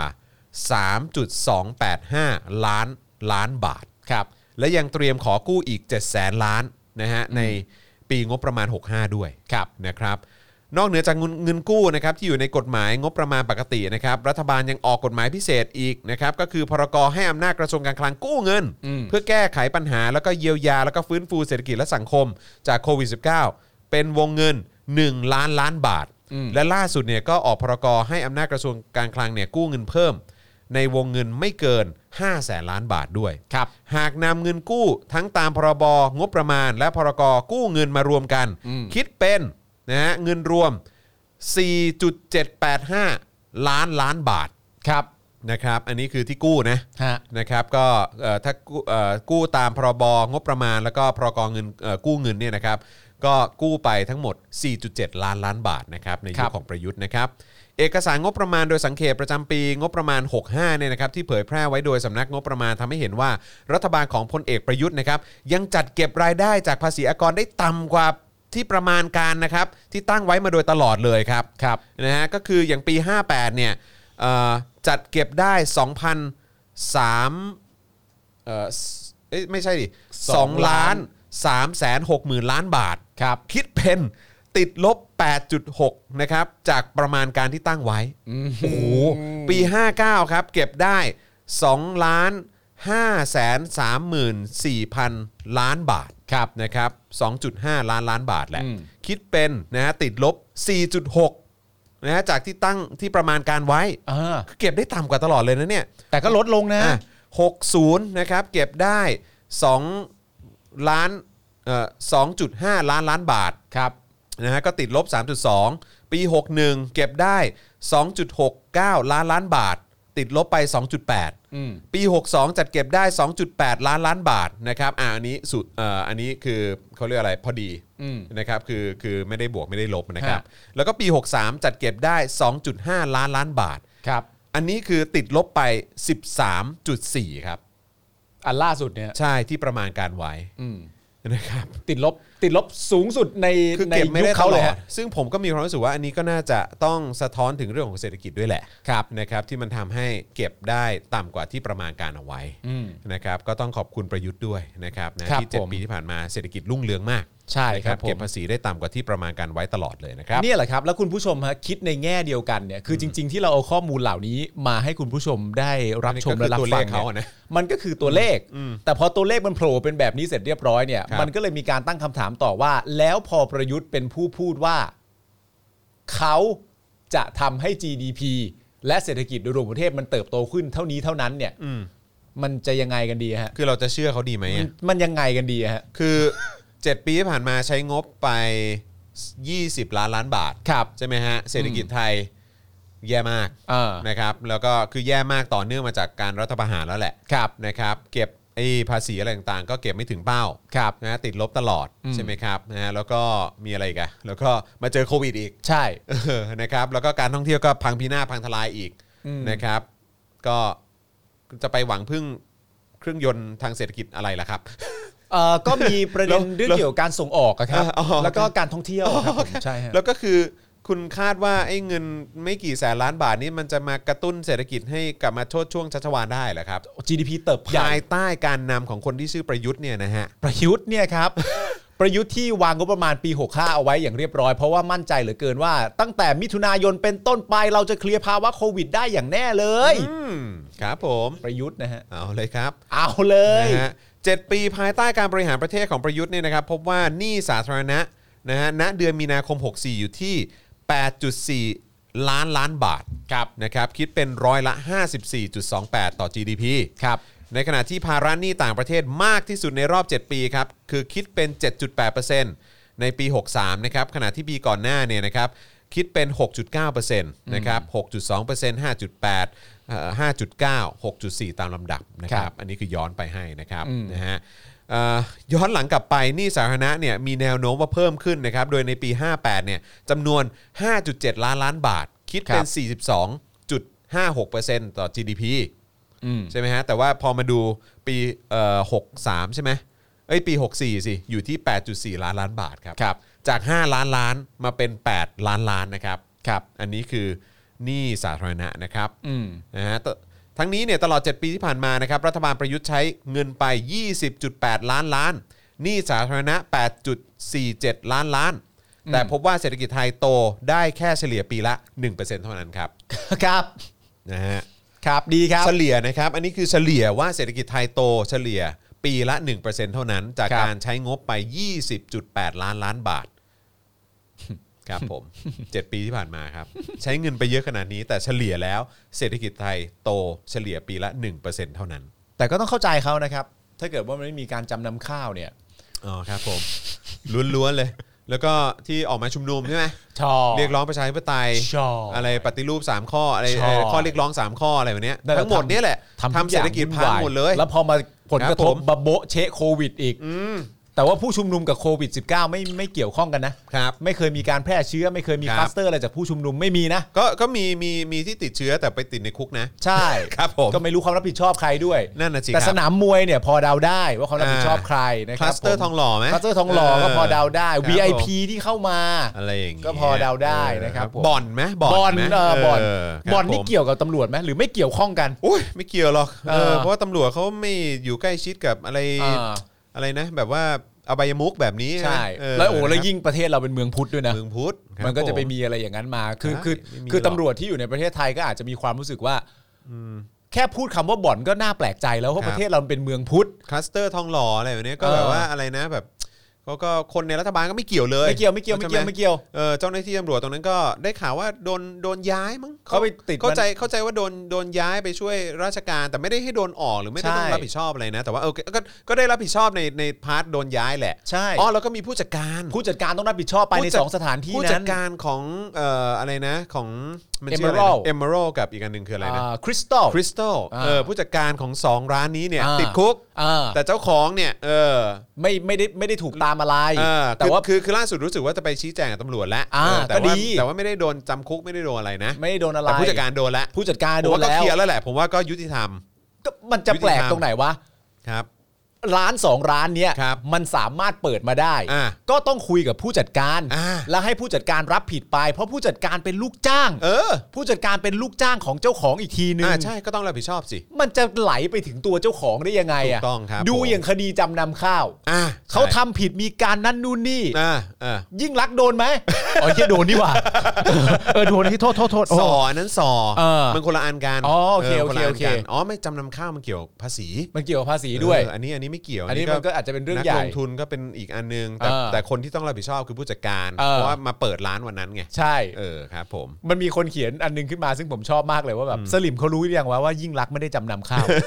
หมายถึงว่าตั้งแต่แรกก่อนการตัดสินนะ เออเออ ยิ่งรักษณ์เนี่ยก็ไม่ได้จำนำข้าว เออ ยิ่งรักษณ์ไม่ได้รู้เห็นเป็นใจกับการจำนำข้าวด้วยซ้ำ แต่ว่ายิ่งรักษณ์เป็นคนที่อยู่ท็อปสุด แล้วเหมือนปล่อยปละละเลยกับเรื่อง อ่ะ นี้ เขาเขาเขาบอกว่าแบบจงใจปล่อยปละละเลยห้ ใช่ ให้มีการคอร์รัปชันใช่ไหม เออทรงนั้น ครับผมอ่าทรงนั้น แต่ว่าสำหรับสลิมเนี่ย เออครับผม ยิ่งรักษณ์อ่ะเป็นคนที่จำ เป็นคน ำ โก ข้าว งเลยเป็นคนโกง เป็นผู้โกง เป็น เลย ต้นตอของการโกงทุกอย่าง ยิ่งรักษณ์ เ ไอ้ปีปูนี่มันร้ายกาจจริง ครับ ๆ นะครับ ครับอืม คือประเทศเรานี่นะเว้ย จอน แม่งเดินทางมาถึงจุดที่แบบว่าฟังกี่ครั้งก็หามากเลยนะ คือประเทศเราเนี่ยต้องมีการรณรงค์อ่ะ ครับ ให้ไปฉีดวัคซีน ครับ ในภาวะโควิด -19 เนี่ยมึงคิดว่าประชาชนเขาไม่รู้เหรอ เออ ว่าเขาเนี่ยควรจะต้องได้รับวัคซีน ครับผม เขารู้กันทั้งโลก อืม แต่ประเด็นก็คือว่าฝั่งที่เป็นสลิมเนี่ย อืม ก็สามารถจะโทษได้ว่าไอ้การที่เราต้องรณรงค์เนี่ย มันก็คือการต้องโทษประชาชนนั่นแหละ อ่า ประชาชนเราเนี่ยไม่มีความรับผิดชอบ ครับ ถ้ามีความรับผิดชอบก็ไปฉีดซะ ก็จบ อืม นั่นดูนนี่ ครับผม แต่ในขณะเดียวกันอีกฝั่งหนึ่งก็ถามว่า แล้วประเทศเราเนี่ยมันเป็นประเทศเฮียอะไร อืม มันไม่น่าไว้ใจถึงขนาดรัฐบาลเนี่ยต้องออกมารณรงค์นั่นแปลว่ารัฐบาลเขาก็รู้ตัวเองนะ อืม ว่าเขาอะไม่น่าไว้ใจ ใช่คือคือเหตุที่คนไม่ได้ไปฉีดกันเยอะ เอ ก็ อ เพราะเขาไม่เชื่อใจ เขาไม่ หรื เชื่อ เป ใจ ล่าคือจริง ๆ อันนี้มันก็อาจจะเป็นสิ่งสะท้อนอย่างหนึ่งก็ได้นะ เออ ที่ทำให้ที่อาจจะเป็นที่ทำให้รัฐบาลควรจะพิจารณาตัวเองอะ ใช่ ว่าเออ ดูสิขนาดคนจะแบบให้เลือกระหว่างความเป็นความตาย เอ อะ่ะ อ กูยังคิดเลยนะ ใช่ เรื่องของการฉีดวัคซีนที่มึงเลือกมาเนี่ย เออ ที่มึงบอกว่าเชื่อกูเหอะ เออ ดีดีแน่นอน แต่คือ เออ แบบประชาชนคือแบบว่า คือเบื้องต้นจริง ๆ แล้วอ่ะคือถ้าพูดถึงนักการเมือง เออ อะ่ะหรือเพราะตอนนี้ประยุทธ์หรืออะไรก็ตามที่อยู่ในนั้นเนี่ย ก็เป็นนักการ มัก็เป็น เมือง นักการเมืองหมดแหละ ใช่ คือถ้าพูดเบื้องต้นจะเป็นใครก็ตามอ่ะ เออ คือมึงก็ไม่ควรจะไว้ใจนักการเมืองอยู่แล้วแหละ ใช่ ใช่ไหมฮะ เออ แล้วแล้วนี่ก็คือ คือคุณมาในฐานะรัฐบาลอ่ะ เออ คือประชาชนยังไม่เชื่อเลยอะ ก็ใช่ไง เออ ผมถึงบอกไงว่า เขาต้องรู้ตัวเองขนาดไหนและในสภาพสังคมจริง ๆ ในความเป็นประเทศไทยมันคือขนาดไหนที่รัฐบาลอ่ะ อืม ในภาวะโควิด -19 อ่ะ มีความจำเป็นต้องรณรงค์อ่ะ อืม ให้คนออกไปฉีดวัคซีนอ่ะ Yeah พอจบประโยคนี้เสร็จเรียบร้อยเนี่ยไม่ถามตัวเองบ้างเลยเหรอว่าหูพวกเราแม่งไม่มีความน่าไว้วางใจอะไรเลยเหรอวะเนี่ย เราถึงขนาดต้องรณรงค์อ่ะ คือผมเข้าใจนะว่าประเทศอย่างอเมริกาเนี่ยเขาก็รณรงค์ ใช่ใช่แล้วก็อีกอย่างมันก็จะมีพวกแบบอะไรนะเอ่อ anti vax อะไรพวกนี้ อ่า ด้วยมันก็มีมันก็ มันก็มีมันก็มี ใช่ใช่ใช่ แต่ว่าประเทศอเมริกาที่เขารณรงค์นะตอนแรกเนี่ยที่ผมที่ผมเห็นบ่อยเพราะผมดูบาสเนี่ยมันก็เป็นโฆษณาที่แฝงมากับการเอ่อถ่ายทอดสดบาสเกตบอล ใช่ใช่ใช่ มันก็จะมีเอ่อพวกนักบาสอะไรต่างๆนานามารณรงค์ให้การให้ใส่หน้ากากนั่นนู่นนี่ อืม แต่ว่าณตอนที่มันเริ่มต้นขึ้นเนี่ยมันก็เริ่มต้นขึ้นในในยุคของโดนัลด์ทรัมป์ซึ่งเหมือนมีข้อมูลแปลกๆ เกี่ยวกับเรื่องโควิดออกมาบ่อยๆ อ่าใช่ องค์กรอย่าง NBA ที่เป็นคนแอฟริกันอเมริกันก็ต้องมารณรงค์ว่าเราใส่หน้ากากหรืออะไรต่างๆนานานั้นดูนนี่อะไรอย่างเงี้ยแต่นั่นคือละรอกที่หนึ่งที่มันเกิดขึ้น อืม ประเทศไทยเราคือละรอกที่สาม ครับ มึงเป็นรัฐบาลที่จำเป็นจะต้องรณรงค์อ่ะ อืม ให้คนออกมาฉีดวัคซีนอ่ะ อืม มึงไม่คิดกับตัวเองบ้างเลยวะ ไม่แล้วก็คือแบบว่าคือคือการรณรงค์ให้คนออกมาฉีดวัคซีนเนี่ยแล้วก็สร้างความมั่นใจให้กับประชาชนเนี่ยไอ้ ใช่ สิ่งสำคัญมากๆอย่างหนึ่งก็ก็คือคุณต้องมีตัวเลือกให้ประชาชนเลือกได้ ใช่ ว่าเฮ้ยคุณออกมาเลยนะ เออ เรามีให้เลือกแบบเยอะแยะมากมายเลยครับ เออ เออแล้วฟรีด้วยฟรี ใช่อ่า เน้นเลยว่าฟรีครับ ใช่ เออไม่ได้ต้องรออะไรพิเศษแล้วก็ต้องไปจ่ายเพิ่มนะครับ อ่า ไม่ใช่นะฮะ ใช่ เพราะมันเป็นเงินภาษีคุณแล้วมันเป็นหน้าที่ของพวกผมที่ผม อ่า จะต้องจัดหาสิ่งที่ดีที่สุดมาให้คุณเลือก ซึ่งสิ่งที่ดีที่สุดเนี่ย ผมก็อาจจะไม่สามารถเลือกได้ว่าเอ้ยอันนี้ดีที่สุดอันดับหนึ่งจริงๆครับ อ่า แต่ผมเลือกอันที่แบบดีที่สุดเท่าที่เท่าที่หาได้มา อ่า ให้เป็นตัวเลือกให้กับคุณด้วย ผมมีช้อยส์ แล้วให้คุณเนี่ยตัดสินใจได้เลยครับ อ่า เพราะเงินที่ผมซื้อมาเนี่ยก็เงินคุณนั่นแหละครับ ใช่ เออแต่ว่าอันเนี้ยคือกลายเป็นว่าไม่ก็มีอันเนี้ยแหละ อ่า เออแล้วก็อ่ะก็ซื้ออันนี้มาเสริม อ่า เออแล้วก็คือแบบแล้วพอตอนหลังก็เปลี่ยนอีกก็บอกว่าเอ้ยก็เนี่ยแหละเออเดี๋ยวเอาวัคซีนตัวเลือกอย่างอื่นมาด้วยเออ ใช่ อะไรก็อยู่ดีๆก็มาเปลี่ยนอะไรกันทีหลังทั้งนั้นเลเออย แล้วก็ตอนนี้ก็กลายเป็นว่าเออถ้าอยากจะได้ตัวอื่นเพิ่มเติมอย่างเข้าใจว่าอย่างซีโนฟาร์มเนี่ยเราก็ ใช่ คงต้องจ่ายเพิ่มใช่ไหมฮะ ใช่ซึ่ง เออ ผมเพิ่งรู้ อืม ว่าตามรัฐธรรมนูญอ่ะ อืม จริง ๆ เราไม่ต้องจ่าย ก็คือจริง ๆ มันก็เป็นหน้าที่ของรัฐที่ต้องดูแลไง ในภาวะของโรคระบาดร้ายแรง ครั อะ่ะ บผม มันเป็นหน้าที่ของรัฐต้องดูแล ซึ่งก็ มันก็แปลกที่เราต้องจ่ายตั้งแต่แรกอยู่แล้วด้วยในส่วนหนึ่งอะไรอย่างเงี้ย คือคือไม่เก็ตอะแต่ก็ เออ คือเขาอาจจะบอกว่าเออก็นี่ก็ไม่ต้องจ่ายแล้วไงก็เราคัดมาให้แล้ว เออ เออแอสตราเซเนกาซีโนแวคไง ซึ่ง อ่า แบบว่าคือในประเทศที่เจริญและพัฒนาแล้วเนี่ย ซึ่งเราก็ควรจะไปถึงตรงนั้นได้สักทีนะครับ ถ้าไม่โดน อืม ความดักดานของการรัฐประหารซ้ำแล้วซ้ำเล่าเนี่ยนะครับ ฮะ ป่านนี้ประเทศไทยคงเจริญก้าวหน้าไปนานแล้วล่ะครับนะ ใช่ ฮะแต่ว่าดักดานถอยหลังเพราะหนึ่งการรัฐประหารและสลิมทั้งหลายเนี่ยนะครับเต็มไปหมดเลยนะฮะคือแบบเราคงจะได้เป็นประเทศเหล่านั้นที่มีตัวเลือกเยอะแยะมากมายอ่ะ เจ็ดปีที่หายไป เออเจ็ดปีที่หายไป ผมว่าจริง ๆ คือต้องนับตั้งแต่ 49 แล้วล่ะครับ เออ อืมตั้งแต่ 49 แล้วฮะ ใช่ฮะ ใช่ฮะ ไล่กันมาเรื่อยๆฮะ ใช่ครับผม แล้วถ้ายังจะชื่นชอบมันอยู่อย่างนี้เนี่ยมันก็จะไม่จบไม่สิ้นไปสักทีนะฮะ อืมครับ ในการ ผม รัฐประหารที่ทำให้ทุกอย่างมันถอยหลัง ถ้ายังสนับสนุนการรัฐประหารอยู่ยังเห็นดีเห็นงามกับการรัฐประหารอยู่เนี่ยก็คือ ก็จะยังดักดานกันอยู่อย่างนี้ต่อไปใช่ไหม ใช่ เอออ่ะถ้าเกิดว่าอยากดักดานแบบนี้ต่อไปก็คือก็บอกมาเลย ใช่ เออครับผม นี่ผมเห็นนี่เยอะแยะมากมายเลยนะ หลังจากข่าวที่ข่าวที่เอ่อทางฝั่งจุฬา อืม ออกมาบอกว่าขอโทษอ่ะ อ่าๆ เออแล้วก็มีแบบ ศิลปากร เอ่อศิลปา มี ก เก ร ษตร อะไรเงี้ยแต่ก็มีแบบสิทธิ์เก่าจุฬา อ๋อใช่ใช่ใช่ใช่ ห ใช่ ลายหลายๆคนมากมายที่อะไรต่างๆกันานะผมก็มีคนรู้จักในในใน c e b o o k ที่ออกมาบอกว่าแบบว่า มึงไม่มีสิทธิ์มาขอโทษแทนกูนะ เข้าใจไหมตอนนั้นเนี่ ไม่มีสิ ย ทธิ์ เราออกมา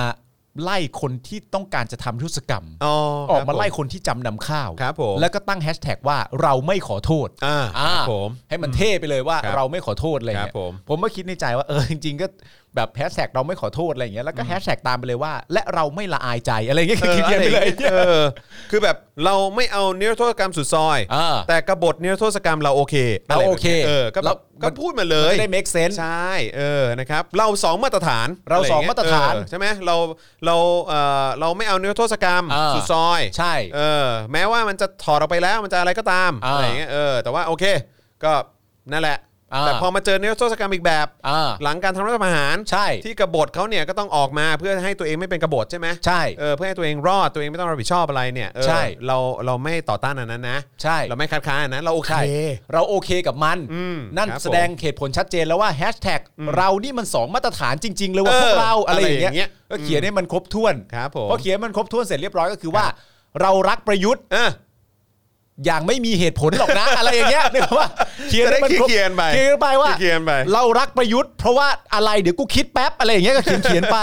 แต่เราไม่เอายิ่งรักษณ์เราไม่เอาทักษิณ ครับ เพราะว่ามันมัน ขี้โกง เออ มันเป็นนักการเมือง เออ มันซื้อเสียง เออ ะไร แล้ว อย่างงี้ แม้กระทั่งแบบ มั คน นทุจริตคอร์รัปชัน มันทุจริตคอร์รัปชันแต่ว่าถ้าเกิดว่ามีการทุจริตคอร์รัปชันเกิดขึ้นสูงสุดในยุคคอสช พวกเราแกล้งไม่รู้เว้ย อะไรอย่างเงี้ย พวกเราแกล้งไม่รู้กันดีกว่าเว้ยเฮ้ยเจยอย่างเงี้ยได้พวกเนี้ยได้หมด นะครับ นะครับผม ไม่ แก มีปัญหาครับ ไม่ติดไม่ติด เพราะฉะนั้นมันคือคือแล้วสำหรับแบบว่าสลิมท่านใดที่ยังมีความรู้สึกแบบว่า คือเขาที่เขาบอกว่าเขาไม่รู้ใช่ไหม ครับ เขาไม่รู้ว่าประยุทธ์มันจะเข้ามา อืม เพราะเขาต้องการแค่ออกมาไล่คนเลวอย่างอย่างปูเนี่ย เออครับ ให้ ผม ออกไปให้ให้พ้นจากอำนาจของการเป็นรัฐบาลเฉย อืม ๆเขาจะไปรู้ได้ยังไงว่าสุดท้ายมันจะเกิดการยึดอำนาจ อืม ซึ่งคือพวกกูรู้อะนะแต่ว่า ครับผม ถ้าพวกคุณไม่รู้ก็ไม่เป็นไรอะไร ครับ เงี้ย ครับอ่ะถ้าจะบอกไม่รู้ก็อ่ะโอเค ไม่รู้ไม่เป็นไรอะไรเงี้ย เชื่อ แล้วแกล้ง เออ เชื่อ แกล้ง ได้ แกล้งแกล้งแกล้งเชื่อก็ได้แกล้งเชื่อก็ได้ แกล้งเชื่อก็ได้ เออครับ อะไรเงี้ ผม ยเหมือนว่าพวกไม่เคยรู้มาก่อนจริง ๆ ว่า ครับ ว่าการออกมาแบบนี้แล้วมันจะเกิดเหตุการณ์แบบนี้อะไรเงี้ย อืม แต่ว่าแล้วก็สามารถจะมีคนมาพูดได้ว่า คือการเริ่มต้นการทำงานของประยุทธ์เนี่ย ครับ มันก็เป็นการเริ่มต้นการทำงานที่ไม่ได้โดยด้วยกลีบกุหลาบ อ่า เพราะมันต้องแก้ไข อ๋อครับ มั ผม ต้องแก้ไขสิ่งที่รั เพราะรั ฐ ฐบา บา ล ล เก่า เก่า มันๆเนี่ย เออ เคย ทำชั่ว ทำ มา มา เยอะทำชั่วมา นั่น เยอะ นู่นนี่ อืมครับผม แต่ว่าสำหรับใครก็ตามที่บอกว่าให้โอกาสประยุทธ์เนี่ย อืม ณ ตอนนี้เนี่ยเศรษฐกิจมันก็ยังเป็นแบบนี้อยู่ ครับ นั่นแปลว่าประยุทธ์เนี่ยทำตามเจตจำนงของตัวเองที่เข้ามาตั้งแต่แรกเนี่ยไม่สำเร็จ ก็แปลว่าห่วยใช่ไหม เออเออ ถูกป่ะ เออ แล้วคุณยังเชียร์เขาอยู่ทำไม ใช่ อ่ะ อืม ในเมื่อเขาสัญญาคุณว่าเขาจะแก้เรื่องนั้น อืม และคุณก็ไม่ได้รู้จักคนคนนั้นมาก่อน คุณไม่รู้จักหรอกประยุทธ์เป็นใคร อืม ประยุทธ์เป็นใครกันหนอคุณก็ไม่รู้จักหรอกคุณไม่ได้เชียร์เขาตั้งแต่แรกไง อืม แต่เพราะณตอนนี้เขาไม่ประสบความสำเร็จในการแก้ไขปัญหาที่ยิ่งลักษณ์เคยทำมาเนี่ย อืม ก็คือห่วยหรือเปล่าอ่ะ เออ แล้วก็อย่าไปเชียร์สิ นั่นน่ะสิ ไล่เขาออกไปสิ ครับ ไหนสัญญากันเสร็จเรียบร้อยแล้วทำไม่ได้ตามที่สัญญากับพวกฉัน อืม เธอก็ต้องออกไปไม่เห็นจะไล่เลย นั่นน่ะสิ เออไม่ว่าคุณจะเชียร์เขามุมไหนเนี่ย แต่สุดท้ายมันก็ตอบโจทย์ว่ามันก็ไม่ประสบความสำเร็จใช่ไหมล่ะ อืม จะออกบอกว่าอ เอา อก ไง มา เอาไง จะบอกว่าออกมาแก้ไขสิ่งที่ยิ่งรักษณ์ทำก็ทำไม่สำเร็จอยู่ดีใช่ไหมล่ะ เอาไง อืม เฮ้ย อะไรของเขาไม่รู้เนอะ โอ้ย เขาอาจจะไม่มีตรรกะเพียงพอก็ได้ครับ อืม แต่คุณอย่าไปดูถูกเขาว่า ครับ ไม่ ใช่ ได้นะฮะไม่ได้ ไม่ได้ไม่ได้ ไม่ได้ ไม่ ไม่ ได้ ได้ ไม่คได้รับผม ไม่ได้ นะฮะ ฮะ อ่ะโอเคนะครับ ใช่ครับคุณโจเพลฮะจำนำข้าว จำนำข้าวเนี่ย จำนำข้าว เอออื มจำนำข้าวเท่านั้นอืมมันเพราะจำนำข้าว ประเทศเจ๊งชิบหายไปว่าทุกวันนี้เพราะจำนำข้าวล้วน เหตุผลที่ประเทศเรามาถึงจุดนี้ ๆอ๋อไม่ใช่ล้วนๆเออเพราะว่าจริง ๆ แล้วนอกจากจำนำข้าวแล้วก็คือเพราะชินวัตร ด้วย ครับผม ทั้งตระกูลของมันนั่นแหละ อืมแล้วก็ล่าสุดก็มีไอ้ทอนไอ้บูดด้วย ไอ้ทอนไอ้บูด ครับ แต่ ผม ไอ้ทอนไอ้บูดเกี่ยวอะไรก็ยังไม่รู้เพราะก็ยังไม่ได้เคยเป็นรัฐบาล ไม่รู้แหละ ไม่รู้แหละ แต่ว่ามันดูมีแนวโน้มและความคิด สังคมมันแย่ลง คล้าย ๆ กัน พวกนี้ เพราะฉะนั้นมันพวกเลว นั่นแหละ ส่วน ค่ะ ประยุทธ์เนี่ยเป็นทหาร เพราะฉะนั้นทหารดี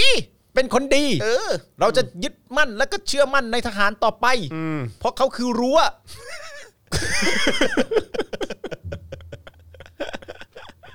ก็คือรั้วของชาติ ค่ะ เขาจะพัฒนาประเทศของเราไปในทางที่ดี เพราะทหารเนี่ย เจ็ดปีนี้เห็นผล เจ็ดปีนี่เห็นผลเลยเจริญกันหวบพวบพวบพวบเลย นะครับอ่ะต่ออีกหน่อยดีกว่านะครับ พอดีเอ่อเมื่อสัปดาห์ที่แล้วก็มีเอ่อข่าวน่ายินดีนะครับ ครับ นะที่ราชวิทยาลัยจุฬาภรณ์ก็สามารถนำเข้าซิโนฟาร์มได้ใช่ไหมใช่ครับ นะครับคราวนี้มาเอ่อที่เรื่องที่ต้องติดตามกันหน่อยดีกว่านะครับ ก็คือวิษณุชี้นะครับว่ามหาไทยแก้ระเบียบครับใช้เงินท้องถิ่นซื้อวัคซีนได้ ไม่ต้องรอคอรมอนะ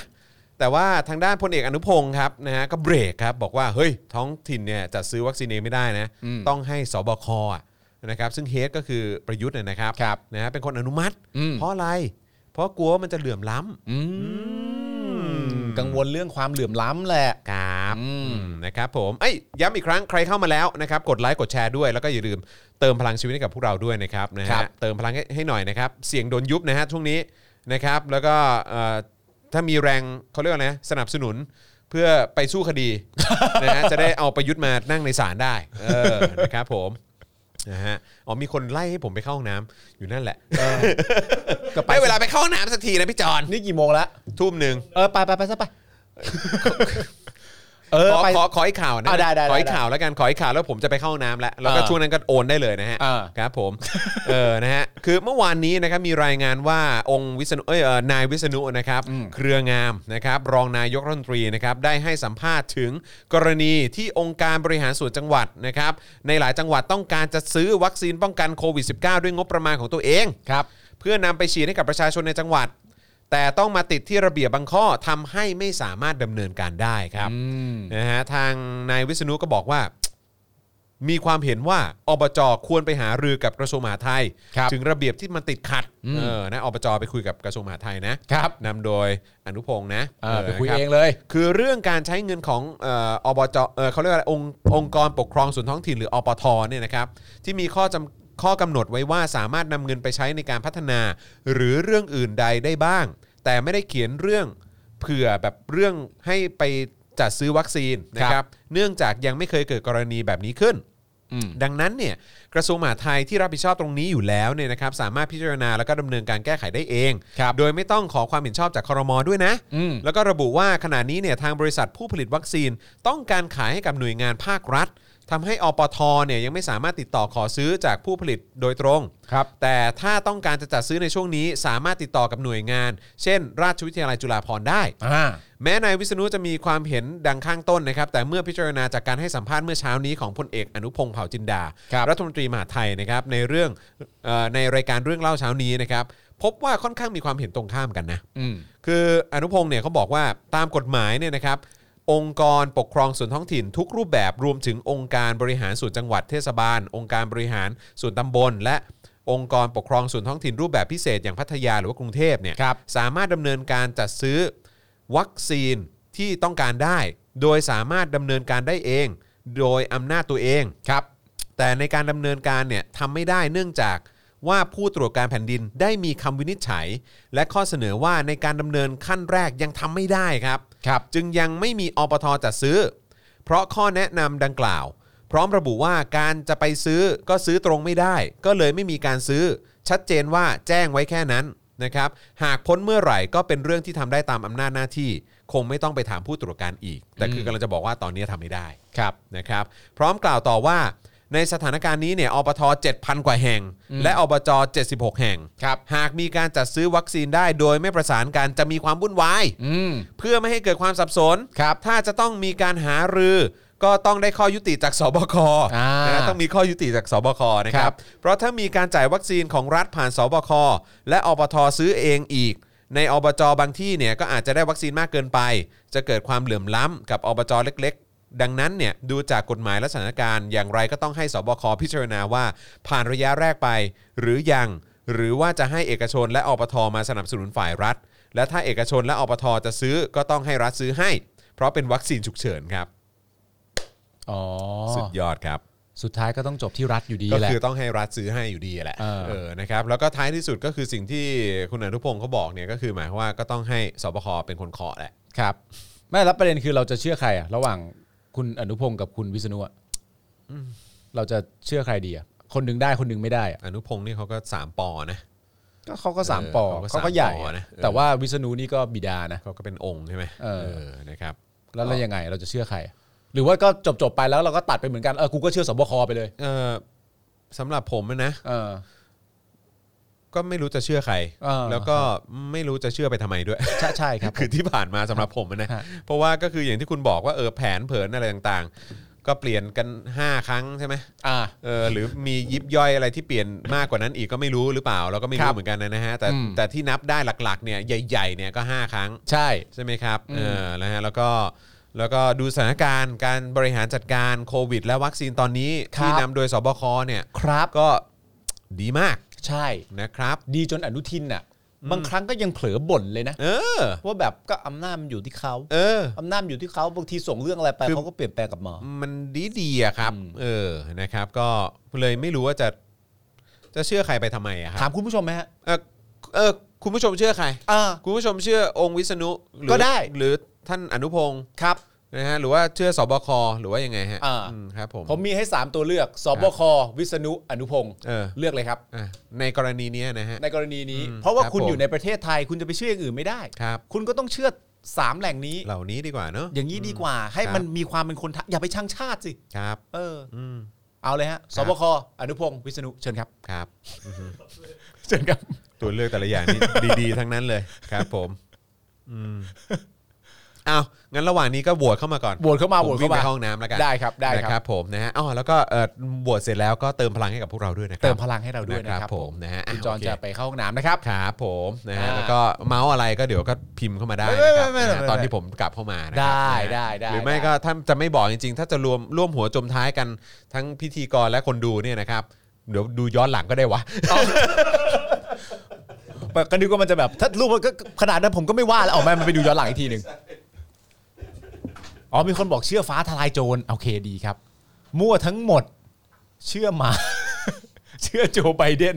เชื่อจอนเชื่อสป็อกดาร์กอ่าโอเค จิ๊บปก จิ๊บปกไม่มีครับ ผม เราไม่เคยมีใครพูดเรื่องจิ๊บปกเลยนะครับ มีคุณอริศักดิ์อย่าเลย อย่าปล่อยให้ฉันเลือกเลย เอาละครับ คุณผู้ชมฮะ คุณจรไปเข้าห้องน้ำแล้ว คุณผู้ชมอยากรู้เรื่องอะไร ทำไมเป็นคนอย่างนี้ครับ คุณผู้ชมอยากรู้เรื่องอะไรฮะ หรือว่าเราจะมาคุยกันเรื่องอาจารย์แบงค์ทำพิธีกรในวันนั้น ผมเนี่ยอาจารย์แบงค์นะ ผมถ่ายรายการอยู่นะ ผมอยากจะแบบคัดกองทั้งหมดแล้วขับรถไปหาอาจารย์แบงค์ เพราะ เพื่อให้อาจารย์แบงค์ไม่ต้องมองบนไปเรื่อยๆ มองบนไม่ต่ำกว่าสิบครั้ง เห เรา ตุ มือใหม่เรามือใหม่ เหตุการณ์เป็นยังไง เหตุการณ์คือเขามาปั๊บเสร็จเรียบร้อยแล้วเขาก็เข้าไปในสอนอกัน ใช่ แล้วก็เหลืออาจารย์แบงค์ซัดทำหน้าที่พิธีกรไป ใช่ เฮ้ยแต่ว่าคนเขาได้เห็นหน้าอาจารย์แบงค์กันนะ คือเขาเคยเห็นครั้งแรกตอนที่อาจารย์แบงค์ใส่หน้ากากที่มานั่งตร ใช่ งเนี้ย ใช่ใช่ใช่ แล้วหลังจากนี้ไปเขาเห็นหน้าอาจารย์แบงค์เต็ม ใช่ ๆแต่มีคุณมุกมาด้วยใช่ไหม เออ คุณมุกมาร่วมพูดคุยใช่ไหมฮะ เดินมาถึงปุ๊บพี่ซี่บอกอื้อ ฮะ จานแบงค์ต่อเลย เข้าแบงค์ไหนแล้ว ดีอ่ะโอเค คุณผู้ชมอยากรู้เรื่องอะไรฮะ งานเผาจรมาแล้ว อีกจรน้องปาล์มโคตรเซ็กซี่เหรอครับ ครับ เออเพราะเราคือประเทศชาติเมืองไทย อาจารย์แบงค์ออกกล้องหน่อยไม่ได้ครับ อาจารย์แบงค์ออกกล้องไม่ได้ครับ เมื่อกี้อยู่ดีก็ปวดหัวไปตกใจในสตูเลยครับ ฮะ คุณจรมีกิ๊กหรือมีแฟนไหมครับ ตอนนี้ไม่ทราบครับ เอ้ยมันตอบเร็วอะ เอาตอบเร็วไปเหรอ เอ้ยอันนี้รายการอะไรเนี่ย แล้วก็ คุณจรมีกิ๊กหรือมีแฟนไหมครับตอนนี้ไม่รู้ครับผม ผมไม่ทราบครับ ผมไม่ทราบจริงครับ อะไรเนี่ย อะไรสาวแว่นของจออะไรไม่มี อะไร ปาล์มทำไมไปตัดผมมันมันเอ่อยาวครับ โอ้ย ไม่รู้ ตกใจ ผมไม่รู้จะตอบว่าอะไรอะไรครับตัวกันทำไม โอ้ผมนึกว่าคุณจะตอบว่าเสือก เอ้ยไม่ได้ดิเราคุณผู้ชมในรายการเรา เราไปตอบ แซวด้วยนะครับ เก็บไว้ตอบกับสลิมอย่างเดียวเท่านั้น อ๋อ ประเทศกูมี พี่ปาล์มเต้นหน่อยไม่เอาเต้นไม่เป็นจริงๆนะครับ ผม คุณผู้ชมว่าในชีวิตคุณจรน่ะจวบจนถึงทุกวันเนี่ย คุณจรมีแฟนมาแล้วกี่คน เออถ่ายเข้ามา คุณรู้เหรอ รู้ดิ ไอ้ยะ ผมรู้ทุกคน ไอ้ยะ เออจริง ผมมีเรื่องจะเมาให้ฟัง เออ ผมคิดเรื่องออกแล้ว ผมมีเรื่องจะเล่าให้ฟังครับคุณผู้ชมครับ มันยังไม่มาหรอก ดูกล้องวงจรปิดก่อนยังไม่มายังไม่มา คืออย่างนี้ฮะ ตอนที่ผม คือ อันนี้เป็นเล่าแล้วก็เขินตัวเองด้วยนะ เพราะว่า คือว่า คุณจรเนี่ย มันเป็นคนแบบว่าเหมือนแบบอยู่ดีๆ ก็อยู่ดีๆมันก็หล่อหล่อขึ้นมาจนเพื่อนตกใจอ่ะ คือเพื่อนในแก๊งเดียวกันน่ะ ตอนที่รู้จักกันน่ะ ไม่ไม่เคยมองว่ามันเป็นคนหล่อหรือคนหน้าตาดีเลยนะ ก็คือมองว่ามันเป็นลูกครึ่งฝรั่งคนนึงอะไรอย่างเงี้ย อ่าๆ แล้วตอนนั้นแบบว่าไอ้ไอ้ไอ้ตัวแบบผู้ชายที่มันมันจะแบบมีผู้หญิงมาชอบหรืออะไรต่างๆนานา มันก็จะเป็นตัวแบบเล่นกีฬาตัวกวนตีนตัวอะไรต่างๆนานา ซึ่งไอ้จอนมันก็ไม่ได้เป็นคนแบบไม่ได้ไม่ได้เล่นกีฬาเท่าไหร่นัก แล้วก็ไม่ได้เป็นคนกวนประสาทไม่ได้เป็นคนอะไรต่างๆนานานั่นนู่นนี่เนี่ย มายเซตของไอ้จอนที่มันจำมาตลอดเวลาเนี่ย คือมันจำว่าผมเนี่ยหล่อกว่ามัน อือฮึ มันจำว่าผมเนี่ยหล่อกว่ามันหน้าอย่างผมเนี่ยหล่อกว่าหน้าอย่างมัน อ่าฮะ มันก็จำแบบนี้มาตลอด แล้วมันก็ได้ไปมันก็ได้ไปเหมือนอารมณ์แบบเข้าไปอยู่ในแบบวงการและ เพราะฉะนั้นแบบว่าผู้หญิงที่แบบที่มันมีโอกาสได้พูดคุยอ่ะ อืม มันก็จะเป็นผู้หญิงที่มีหน้าตาแบบอีกอีกเวลหนึงอ่ะกว่าที่พวกเพื่อนๆคุ้นเคยแล้วอ่ะ อ่าฮะ ก็จะเป็นแบบเน็ตไอดอลหรืออะไรต่างๆ นานานั่นนู่นนี่อะไรอย่างเงี้ยมันก็มันก็จะเป็นทรงนั้น แล้วผมจำได้เลยว่า ผมมาไปไปไปนิวซีแลนด์มา แล้วผมมากลับมา อ่าฮะ แล้วเราก็ไปเดินเที่ยวกันที่ที่ที่สยาม แล้วก็มีผมแล้วก็มีคุณจิ๊บที่เสียชีวิตไปแล้วที่เป็นเพื่อนเราเนี่ยก็ไปเดินเที่ยวกันตึ๊ดนันนูนนี่อะไรเงี้ยและไอจอนเนี่ยมันก็อยู่กับสุภาพสตรีท่านหนึ่ง ซึ่งก็สวยน่ารักเลย ผมยังจำชื่อได้เลย แต่ผมไม่บอกหรอกแต่ผมจำได้ เออ แล้วเหมือนอารมณ์แบบจอนก็แนะนำว่า ว่า ไอ้จอนก็แนะนำว่า เนี่ยเพื่อนเราก็คือปาล์มกับจิ๊บนะไอ้จอนแนะนำนะปาล์มกับจิ๊บนะอะไรอย่างเงี้ยแล้วผู้หญิงเขาก็มอง แล้วผู้หญิงก็ไม่ได้พูดอะไรเขาก็เงียบไปแล้วอยู่ดีไอ้เฮียจอน คิดเฮียอะไรอยู่ในหัวก็ไม่รู้ กระโดดมาแทรกตรงกลาง ระหว่างผู้หญิงกับผม แล้วก็บอกผู้หญิงว่า อย่าชอบเพื่อนเรานะ บอกผู้หญิงอะ เออ ว่าอย่าชอบผมนะ เออ ผู้หญิงแม่งก็มองงงๆแบบทำไมกูต้องไปชอบเพื่อนมึงด้วย กูมีความจำเป็นที่อะไรต้องไปชอบเพื่อนมึงด้วย แล้วสุดท้ายผู้หญิงก็มองแล้วก็พูดว่าหืมหน้าอย่างเงี้ยเหรอจบที่พูดจริงๆผู้หญิงมองอ้าวหน้าอย่างเงี้ยเหรอแล้วกูก็แบบเฮ้ยจอมึงได้ยินปะเนี่ย คนเหี้ยอะไรก็ไม่รู้ อยู่ดีๆก็คุยกับผู้หญิงคนหนึ่งแล้วก็สามารถบอกเพื่อนได้ว่าอืมอย่ามาชอบเพื่อนกูนะ แล้วกูก็นั่งหน้าหมากันอยู่สองคนแบบอืมเขาจะมาชอบกูทำเหี้ยอะไร ก็ชอบมึงก็ถูกแล้ว มึงหล่อถูกแล้ว เหี้ยคนอย่างเงี้ย คนอย่างเงี้ยก็มีคุณผู้ชม ก็ต้องเอามันเป็นเพื่อน คนที่มันทำให้ผู้หญิงมาด่าเราอีกทีนึง แต่มันเสือกบริสุทธิ์ใจ นี่ไงมีคนแก้สมการได้แล้ว คือ คุณจอนเน่ะเขาชอบคุณปาล์ม อ๋อ เลยอย่าอย่ามาชอบเพื่อนเรานะเพราะเราชอบอยู่ อ๋ออย่ามาชอบเพื่อนเรานะ เออ เพราะว่าจองกับปาล์มนี่คือจิ้นกันอยู่ อ่า เราไม่อยากให้ผู้หญิงคนอื่นมาชอบปาล์มซะ ใช่ อ๋อ อะไรวะเนี่ย เป็นคนผู้หญิงคนนี้เป็นเป็น ไม่ได้เป็นไม่ได้เป็นไม่ได้เป็นดารานักแสดง ไม่ได้เป็นดารา ไม่ได้เป็นใครเฮ้ยจอนว่าไงวะเพื่อน โหคิดถึงเป็นบ้าเลยมึงกลับมาแล้วกูรักมึงนะเว้ยเฮ้ยเพื่อน กูพูดเยอะไป ปะ กูต้องไปดูย้อนหลังแล้วแหละเออ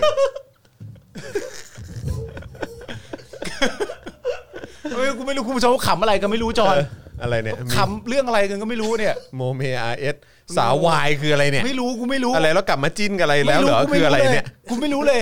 กูไม่รู้เลยเพื่อน กูไม่รู้เขาพูดเรื่องอะไรกันเลยเพื่อน นึกว่าอย่าชอบเพื่อนผมอะไรนะ เออ โคตรมีพิรุษเลยครับ จริงปะเนี่ย เออ กูไม่รู้เลยเลยเพื่อน กูไม่เล่าเรื่องอะไรเลยเพื่อน เพื่อนเพื่อนเล่นไม่เล่นเพื่อนอ๋อครับผม มึง ชื่อ ว่า เพลงใช่ไหม มึงว่ากูเล่าเรื่องอะไรไป เออ ก็คงต้องมีเรื่องแฟนเก่าหรือต้องอะไรสักอย่างแน่ๆ คือเบเบ้จิ๊บโมเมอะไรเนี่ยอะไรเนี่ยคุยอะไรกันเนี่ยสามสิบหกคูณสามร้อยหกสิบห้าคน เอ้ย ไม่ตอนแรกผมตั้งคำถามไปก่อนเล่นๆไงว่า อ่าฮะ คิดว่าคุณน่ะ เออ มีแฟนมาแล้วในชีวิตในยกี่คน อ่า เออคุณผู้ชมก็เลยให้คำตอบมา อ่า แล้วผมก็เลยเล่าให้คุณผู้ชมฟังเรื่องที่ ในสมัยตอนเด็ก ๆ ที่แบบว่ามึงเข้าใจว่าสำหรับหน้ามึงกับหน้ากูอ่ะ เออ หน้ากูหลอกกว่าหน้ามึง อ่า เออเพราะว่าเด็ก ๆ แบบเอ้ยปาล์มแม่งผู้หญิงนั้นดูนนี่ ใช่ใช่ แสดง ใช่ ว่าไอ้ปาล์มนี่คือต้องรอ เออเออ เออ เออ ส่วนกูเนี่ยไม่ได้ได้ดอกมงดอกไม้อะไรเยอะแยะ ไม่แต่ว่าแต่คือคือจริงๆอ่ะคืออันนี้อันนี้พูดก่อนนะคือผมไม่ได้คือคืออันนี้อันนี้อันนี้ in fairness คือด้วยด้วยความที่อย่างไอตอนตอนเราอยู่มอต้นเนี่ย เออ ด้วยกันทั้งหมดอะ เออ ลุกเรามันจะคล้ายๆกันเยอะเออพอสมควรเพราะทรงผม ใช่ใช่ใช่ ไหมเพราะ ใช่ เหมือนกฎโรงเรียนอ่ะ อ่า ก็คือมันก็ต้องหัวเกรียนอ่ะ ใช่ เพราะฉะนั้นคือในความรู้สึกผมอ่ะคือหน้าหน้าตาเรามันคงพอๆกันแหละ แต่ อ่า แต่ไอสิ่งที่สำหรับผมเนี่ยจะมีความรู้สึกว่าปาล์มเนี่ยยอดเยี่ยมและเหนือกว่า ไม่ว่าจะในอดีตและจนถึงปัจจุบันนี้นะ อืม ก็คือเอิ่มเขาเรียกว่าอะไรนะ การพูดจาบุคลิกอะไรแบบเนี้ย คารม เออคารม ใช่ อะไรแบบเนี้ยจะเป็นสิ่งที่แบบว่าโอ้โหคือแบบว่าเฮ้ยเรื่องเรื่องเรื่องหน้าตามันก็คงต้องเป็นมีเขาเรียกว่าอะไรมันมันต้องมีส่วนอยู่แล้วแหละ อ่า ใช่ไหมแต่คือแบบไอ้ที่มันเหนือกว่าเยอะมากอ่ะ ก็คือคารมไอ้เนี่ยคารมเยอะมากแล้วมันคุยเก่งแล้วก็แบบอะไรคือหาเรื่องเข้าไปทักทายนู่นมีตลอดอ่ะเออ จริง คุณสิริการถามว่า อะไรฮะ คารมขนาดนี้เคยโดนจันดุนเดชตีป่ะครับ โอ้โห ๆ โอ้โหเรียก โอ้โห ใช้คำว่าเตะดีกว่าไหมฮะ ใช้คำว่าเตะดีกว่าครับ ครับผม เอาจากใจเลยนะฮะ ใช่ใช่ใช่เขาดูแบดบอย ใช่ เออชาร์มมิ่งเออแบด ใช่ บอยชาร์มมิ่งไง ใช่ คารมจริง ๆเขาได้จริง ๆ ก็เลยก็เลยแค่แค่จะบอกว่าเฮ้ยจริง ๆ แล้วอ่ะ เออ คือถ้าถ้าถามว่าเรามีความรู้สึกว่าโอ้โหคือแบบผู้หญิงนี่ต้องติดเขาเยอะแน่เลย หรือว่าต้องมีแบบคนกรีดเขาเยอะแน่เลย เพราะว่าเขาคารมดีไงเขาแบบว่า อ่า เขาเขาแล้วแล้วเขาเรียกว่าอะไรอะมี มีเสน่ห์อะว่างั้นดีกว่า ก็ไม่ได้ เออ สนใจด้วยว่าไทย เออ นี่ดูอยู่หรือ อะไร เป นะ ล่าก็ ม่ พูดไป อันนั้น เรื่อย คืออดีตไงไทยนี่ เอ ต อ อน ใช่ นี้ อัน มี นั้น ห คื นึ่ อง อดี เดียว ใช่ใช่ เออไหม ใช่ใช่ เนี่ยเห็นไหมเวลากูพูดถึงมึงกูพูดดีแล้วเกิน กูก็พูดถึงมึงกูก็พูดดี เดี๋ยวกูจะไปย้อนดู อ่ะมันจะเล่าทำไมเล่า อดีตมันก็ เดี๋ยวกูจะไปย้อ ผ่าน น ดู อดีตมันก็ผ่านไปแล้ว แล้วนี่คืออะไร นี่ก็พูดถึงแต่อะไรเบเบ้จิ๊บโปกฉัดโม อะไรเนี่ย คุยอะไรกัน ไม่แล้วผมก็เลยเล่าให้คุณผู้ชมฟังต่อไงว่าคือพอตอนตอนที่คุณแบบเข้าไปอยู่ในวงการแล้วอ่ะ เออ เออแบบเอ่อผู้หญิงที่คุณคุณรู้จักอะไรนะตอนนั้นอ่ะ ครับ มันก็จะเหมือนประมาณแบบเป็นผู้หญิงแบบสวยๆน่ารักอยู่อยู่ในเวลที่เราอาจจะไม่ได้เจอกันในโรงเรียน อ่า หรืออะไรอย่างเงี้ย โอเค ก็เหมือน โอเค มันเป็นตัวแบบสวยๆมาแล้วอะไรอย่างเงี้ย อ่าอ่า แล้วผมก็เลยเล่าให้ฟังว่าก็มีครั้งหนึ่งที่มึงก็จำได้ที่ นั่งกันอยู่แล้วกูก็นั่งกับไอ้จิ๊บแล้วก็มึงแล้วก็ผู้หญิงที่มึงพามา แล้วมึงก็กระโดดเข้ามาขวางระหว่างผู้หญิงกับกูแล้วมึงก็บอกผู้หญิงว่าอย่าชอบเพื่อนเรานะ คนนั้นคนนั้นคือในในวงการบันเทิงใช่ไหม คนนั้นไม่อยู่ในวงการบันเทิง เขาอยู่ปะไม่ ไม่อยู่ไม่อยู่ ใช่ไหมไม่อยู่อ๋อโอเคโอเคโอเคกูนึกออกแล้วกูนึกออกแล้ว คนนั้นชื่อนี้คนนั้นชื่อนี้ กูเขียนให้ดู นี่ อ๋อ แต่คนนี้คนนี้โอเค ทุกวันนี้ยังเป็นเพื่อนกันอยู่ อ๋อเหรอครับ าใช่ นั่นแหละครับผมเออนั่นแหละ ครับผม แล้วคุณก็กระโดดเข้ามาขวางเขา ครับ แล้วผมจำหน้าเขาได้ไง ครั ว่า บ หน้าเขามองแบบแล้วทำไมกูต้องชอบเพื่อนมึงด้วย ครับผม แล้วก็ เออ ถ้ากูจำไม่ผิดอีกประมาณอาทิตย์อาทิตย์หนึ่งต่อมาเขาเลิกกับกู อ้าว เขาอาจจะไม่ชอบเพื่อนมึงหรือเปล่าก็อาจจะไม่ชอบเพื่อนมึงหรือเปล่าเขาแบบว่าอ้าว เออ ก็เห็นจอนแบบณตอนนั้นถ้าคนดูทรงมึงอ่ะ ถ้าสมมติว่าเพื่อนไม่ไม่รู้ว่าคุณกับผมเป็นเพื่อนกันน่ะ เออเออเออ จอนก็อยู่แบบแบบแบบเออหน้าหน้าอาจจะเป็นคนแบบน่ารักเรียบร้อยทำงานในวงการบันเทิงอะไรต่างๆกันานานั่นนู่นนี่ เออเออเออ แล้วพอเขาเห็นว่าเพื่อนที่แท้จริงของจอนแบบว่าอ้าวเถื่อนอยู่เหมือนกันนั่น น่ะเหล่านี้ก็เถื่อนอยู่เหมือนกันนั่นน่ะ ไม่แล้วก็คือตอนนั้นคุณปาล์มเขาก็ฮอตด้วย เพราะว่าตอนนั้นคุณปาล์มเขาผมยาวไง อ่า เออใช่ไหมแล้วผมยัง ใช่ ผมผมน่าจะยังผมเกรียนอยู่ปะ ใช่ หรือผมสกินเฮดอยู่สักอย่างเนี่ยแหละเออ เออ ใช่ไหมแล้วตอนนั้นก็คือนั่นแหละ คุณปาล์มก็ผมยาวสลวยเลย อ่า ก็ไปเรียนนิวซีแลนด์ไงปล่อย ใช่ ผมยาวใช่ อืม เออเราก็เลยบอกว่าโอ้โหผู้หญิงต้องชอบแบบผู้ชายผมยาวแน่เลย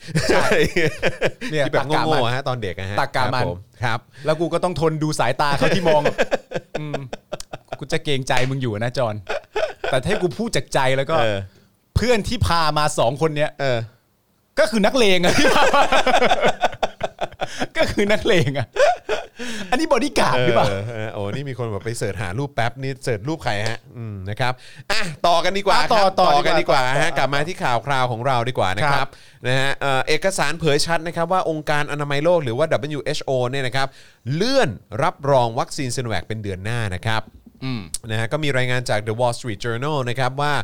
WHO หรือว่าองค์การอนามัยโลกเนี่ยนะครับมีการขอข้อมูลเพิ่มเติม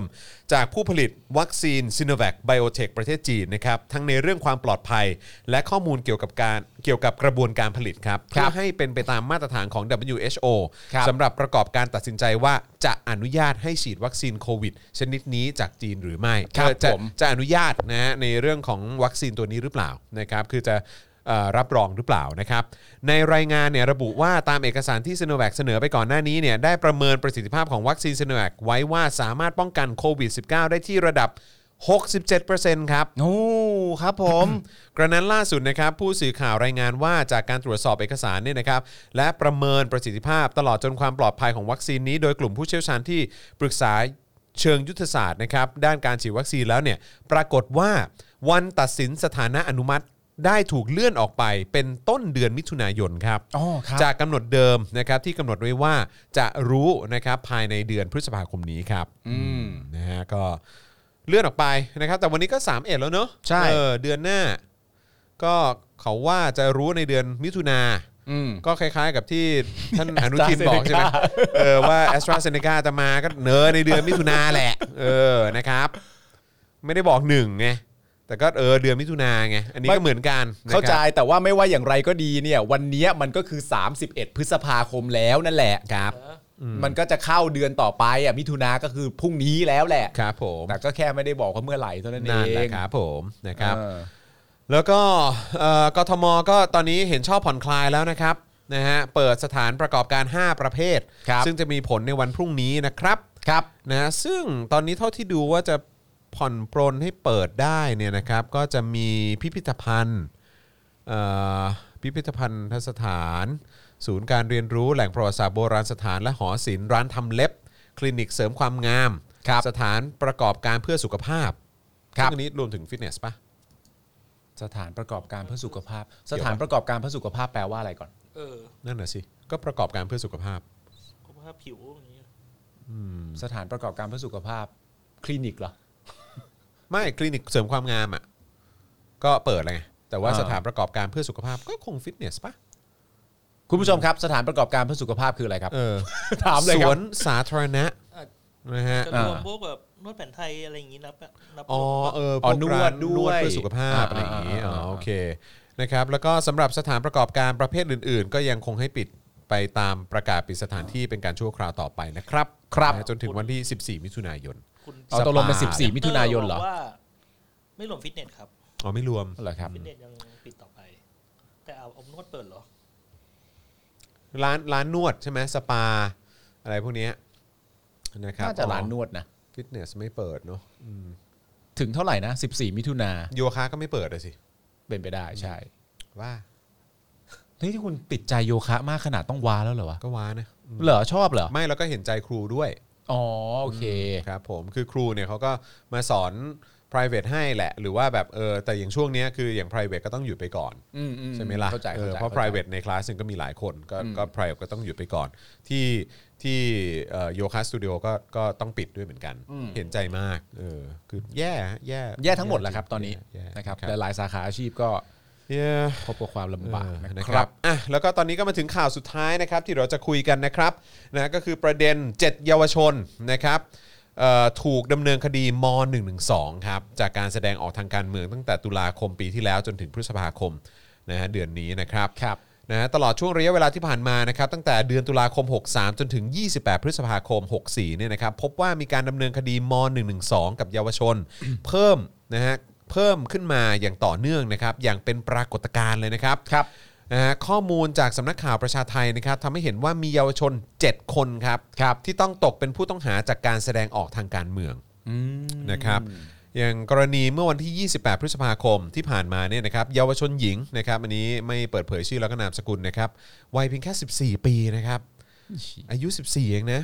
คือคนล่าสุดครับที่ได้รับหมายเรียกมาตรา1นึให้มารายงานตัวในวันที่ 1 มิถุนายน 64 ก็คือพรุ่งนี้นะครับ ที่ ครับ สพเมืองพิษณุโลก โดยคดีนี้มีนางแน่งน้อยอัศวะกิตติกร สมาชิกศูนย์ช่วยเหลือด้านกฎหมายผู้ถูกล่วงละเมิด บูลลี่ ทางสังคมออนไลน์หรือสอชอนะครับนะฮะเป็นผู้กล่าวหา และก่อนหน้านี้เธอก็เคยแจ้งความม .112 กับนักกิจกรรมมาแล้วหลายคดีนะครับนะฮะไม่ว่าจะเป็นน้องรุ้งนะครับแล้วก็คุณอานนท์ด้วยนะครับ ครับ อานนท์นำพานะครับซึ่งก่อนหน้านี้ก็มีเยาวชนหลายรายถูกแจ้งข้อกล่าวหามาแล้วอย่างต่อเนื่องนะครับอย่าง 17 ธันวาคม 63 ครับสายน้ำนะครับอันนี้เป็นเป็นเอ่อน ามสมมุติ เป็นเป็นนามสมมุตินะครับ ครับ เยาวชนอายุ 16 ปีนะครับคือคนแรกนะครับที่ถูกต้องเออถูกตั้งข้อกล่าวหานะครับความผิดตามมาตรา1นึจากกรณีใส่เสื้อครอปท็อป ครับ เข้าร่วมกิจกรรมรันเวย์ประชาชน ครับ จัดโดยคณะราษฎรรุ่นใหม่ เมื่อวันที่ 29 ตุลาคม 63 นะครับ ครับ ก่อนถูกนำตัวไปขอหมายควบคุมที่ศาลเยาวชนและครอบครัวกลาง และศาลมีคำสั่งอนุญาตปล่อยตัวชั่วคราวโดยหลักประกันนะครับ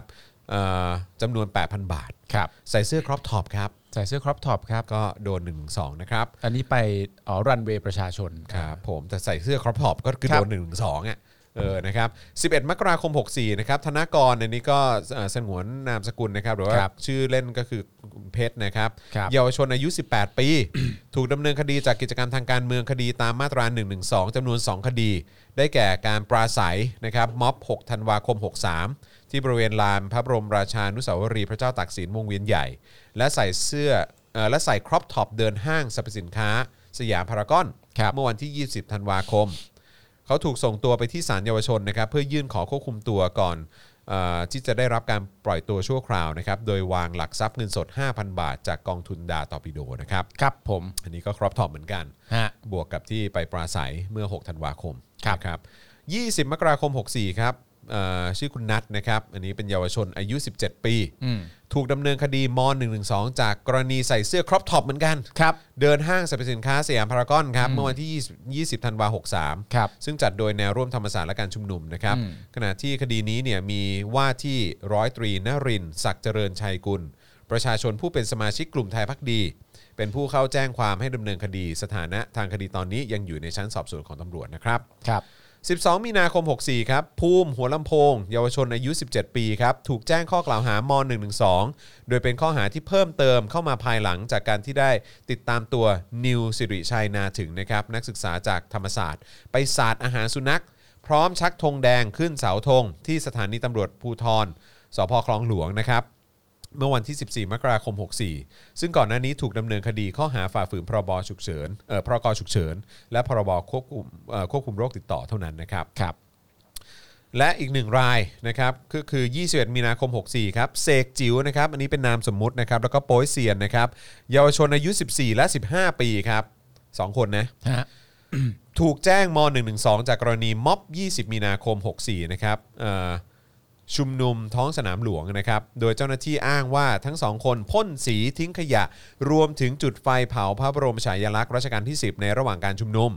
แต่เยาวชนทั้งสองคนให้การปฏิเสธตลอดข้อกล่าวหานะครับ และไม่ยินยอมลงชื่อในบันทึกการจับกลุ่ม ครับ หลังจากนั้นตำรวจจึงปล่อยตัวทั้งสองคนพร้อมแจ้งข้อกล่าวหา 5 ข้อ ได้แก่ ข้อหาประมวลกฎหมายอาญา มาตรา 112 215 216 ฝ่าฝืนพรกฉุกเฉิน แล้วก็พรบโรคติดต่อ ซึ่งศาลอนุญาตให้ประกันตัวเยาวชนทั้งสองคนนะครับ โดยวางหลักทรัพย์นะฮะประกันตัวคนละ 20,000 บาทครับเจ็ดคนครับ เจ็ดคนค เยา รับ วชนครับ คนที่ โ เด็กที่สุด 112 ก็อายุ 14ไหม สี่ อืม นะครับ เยาวชนโดนอะไรแบบนี้แล้วนะครับคุณผู้ชม ครับผมโดนจากการใส่ครอปท็อป อืม นะครับผมซึ่งก็เป็นเสื้อผ้าชนิดหนึ่ง อืม นะครับ ก็สามารถที่จะโดนได้นะครับ ก็โดนมีคุณแน่งน้อยฮะ คุณแน่งน้อยนี่เขาเป็นผู้ไปกล่าวหา คน นะรับ จากไทยพักดีอะไรอย่างเงี้ย ใช่ครับ ครับผม คุณแน่งน้อยอัศวกิติ อืม อ่าคุณแน่งน้อยอัศวกิติกร อืม สมาชิกศูนย์ช่วยเหลือด้านกฎหมาย ผู้ถูกล่วงละเมิดบูลลี่ทางสังคมออนไลน์ หรือว่าสชอ มันดูกลับกันเนอะ ตลกมากเลยนะครับ พอเห็นชื่อหน่วยงานที่ทำเนี่ย ว้าว กับสิ่งที่ไปฟ้องหรือไปกล่าวหาเขาเนี่ยนะครับ ซึ่งคนเดียวกันนี้ก็เคยก็เคยฟ้องในคดีของรุ้งมาแล้วด้วย อืม แล้วก็เคยฟ้องในคดีของทนายอานนท์นำพามาแล้วด้วย ใช่นะครับ แต่ อ๋อ ทำงานเป็นสมาชิกศูนย์ช่วยเหลือด้านกฎหมาย ผู้ถูกล่วงละเมิดบูลลี่ทางสังคมออนไลน์ อือฮึครับผม จ้า จ้านะครับอ่ะวันนี้เป็นไงบ้างครับคุณผู้ชมติดตามข่าวคราวของพวกเรานะครับ ที่เอามาอัปเดตกันรู้สึกอย่างไรบ้างนะครับอ๋อจริง ๆ แล้วก็มีประเด็นเรื่องพี่แขกด้วยเนาะที่มีเจ้าหน้าที่ ใช่ มี ใช่ ตำรวจ ใช่ ไป ใช่ ไปถ่ายรูปที่บ้านที่เชียงใหม่นะ อืม เออ นะครับ ก็แม่ครับผม นะฮะ ก็ขยันกันจริง คือเขาจะมาทำอะไรไปลงสกู๊ปบ้านละสวนอย่างเงี้ยเหรอ ๆ ไม่เข้าใจเหมือนกัน ไปถ่ายรูป มี บ้านเขาทำไม มีกล่องแดงอยู่ไหมมีกล่อง เหรอ ตู้จดหมายสีแดงอยู่ปะเออ ก็เลยต้องไปแบบ ต้องไปถ่ายรูปอะไรหรือเปล่า ไม่เข้าใจไม่ไม่ไม่เข้าใจว่าอยู่ดีๆจะ ไปบ้านเขาทำไม นั่นแหละครับคุณผู้ชมอ๋อแล้วก็เดี๋ยวอัปเดตหน่อยนะครับว่าพรุ่งนี้นะครับก็จะมีเอ่อ c l u s i v e ใช่ไหมเออ อืม กับพี่แขกพรุ่งนี้พี่แขกนะครับ แล้วก็เอ่อคุณปาล์มก็จะมาในวันพรุ่งนี้ด้วยอ๋อแล้วก็พรุ่งนี้ตอนบ่ายก็จะมีสัมภาษณ์พี่สมยศนะครับ เออพรุ่งนี้ขอโทษจริงๆ ไม่เป็นไร ติ ไม่ ด เป็นไรไม่เป็นไร ติด ออ sorry เลย นะครับนะฮะเข้าใจว่าจะมีพี่สมยศกับเอ่อลูกสาวป่ะฮะถ้าจำไม่ผิดเออนะครับ น่าจะใช่ น่าจะ 2 ท่านนะครับ เพราะฉะนั้นก็เดี๋ยวพรุ่งนี้ช่วงช่วงบ่ายโมงครึ่งนะครับ ติดตามกันได้นะครับ ก็เช้าเจอพี่แขกบ่ายเจอผมกับพี่สมยศแล้วก็เอ่ออีกหนึ่งท่านนะครับ เข้าใจว่าคือคือลูกสาวของพี่สมยศนะครับ ครับ นะแล้วก็พอตอนเย็นก็จะเป็นเอ่อคุณปาล์ม ครับ นะเอ่อแล้วก็วันพุธวันพุธ วันพุธมี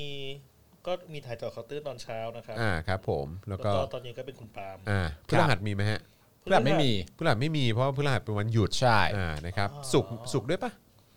ศุกร์มีครับ สุกร์มีเช้าเป็น เป็น เช้าเป็นเจาะข่าวตื้นก่อน อ่าเป็นเอ่อออนแอร์จอเคาน์เตอร์ อ่า ครับ แล้วก็มี อาจารย์วัฒนาปะ วัสนาละวาด วาสนาละวาด โคตรกับโคตรแขก อ่ะเพราะว่าวาสนาละวาดเทปนี้ก็น่าตื่นตาตื่นใจ เพราะว่าจะมารำลึกเหตุการณ์ที่เทียนอันเหมือนด้วย อ่า นะค ค รั รั บบ แล้วก็ย้อนดูเหตุการณ์ในอดีต ยาวมาจนถึงปัจจุบันนะครับ มันจะ ครับ เป็นประเด็นฮ่องกงด้วยนะครับ เป็นประเด็นไต้หวันอะไรต่างๆ แล้วก็คงมองไทยด้วยเหมือนกัน แล้วก็สถานภาพหรือว่าเอ่อเรื่องของจีนในปัจจุบันด้วยนะครับ อืม นะ ครั ฮะ บผม ก็เดี๋ยวดูกันแล้วก็มีโค้ชแขกด้วยนะครับแล้วก็พอตอนเย็นก็จะเป็น Daily Topics กับพี่แขกคำปากา ครับผมนะครับอ่ะแน่น ๆ กันไป แน่น นะครับอาจอาจจะมีเฉพาะวันพฤหัสที่ที่เว้นว่างหนึ่งวัน เพราะว่าเป็นวันหยุดนะครับ ครับผม นะฮะอ่ะโอเคนะครับก็เอ่อเจ้มจนแน่นอนนะครับติดตามกันได้นะครับ ครับ นะฮะเอ่ออะไรอ่ะ Netflix คงไม่โดนเซ็นเซอร์เรื่องอะไรเหรอฮะ ๆพี่ปาล์มไม่ลองทำ Netflix สะท้อนสังคมบ้างอะไรอยู่ในชม business อ๋อซีรีส์ Netflix นี่ก็ก็ก็ไม่ใช่ว่าจะเข้าไปได้ง่าย ๆ นะค ใช่ รับ ครับ เพราะว่าคือซีรีส์ที่เขานำเสนอเนี่ยหรือว่าไอ้เนื้อหาที่เขานำเสนอมันต้องค่อนข้างเป็นสากลเนี่ยนะครับเออนะครับก็ก็เอิ่มอะไร ใช่ใช่ฮะมันมันต้องมันต้องมีความเป็นสากล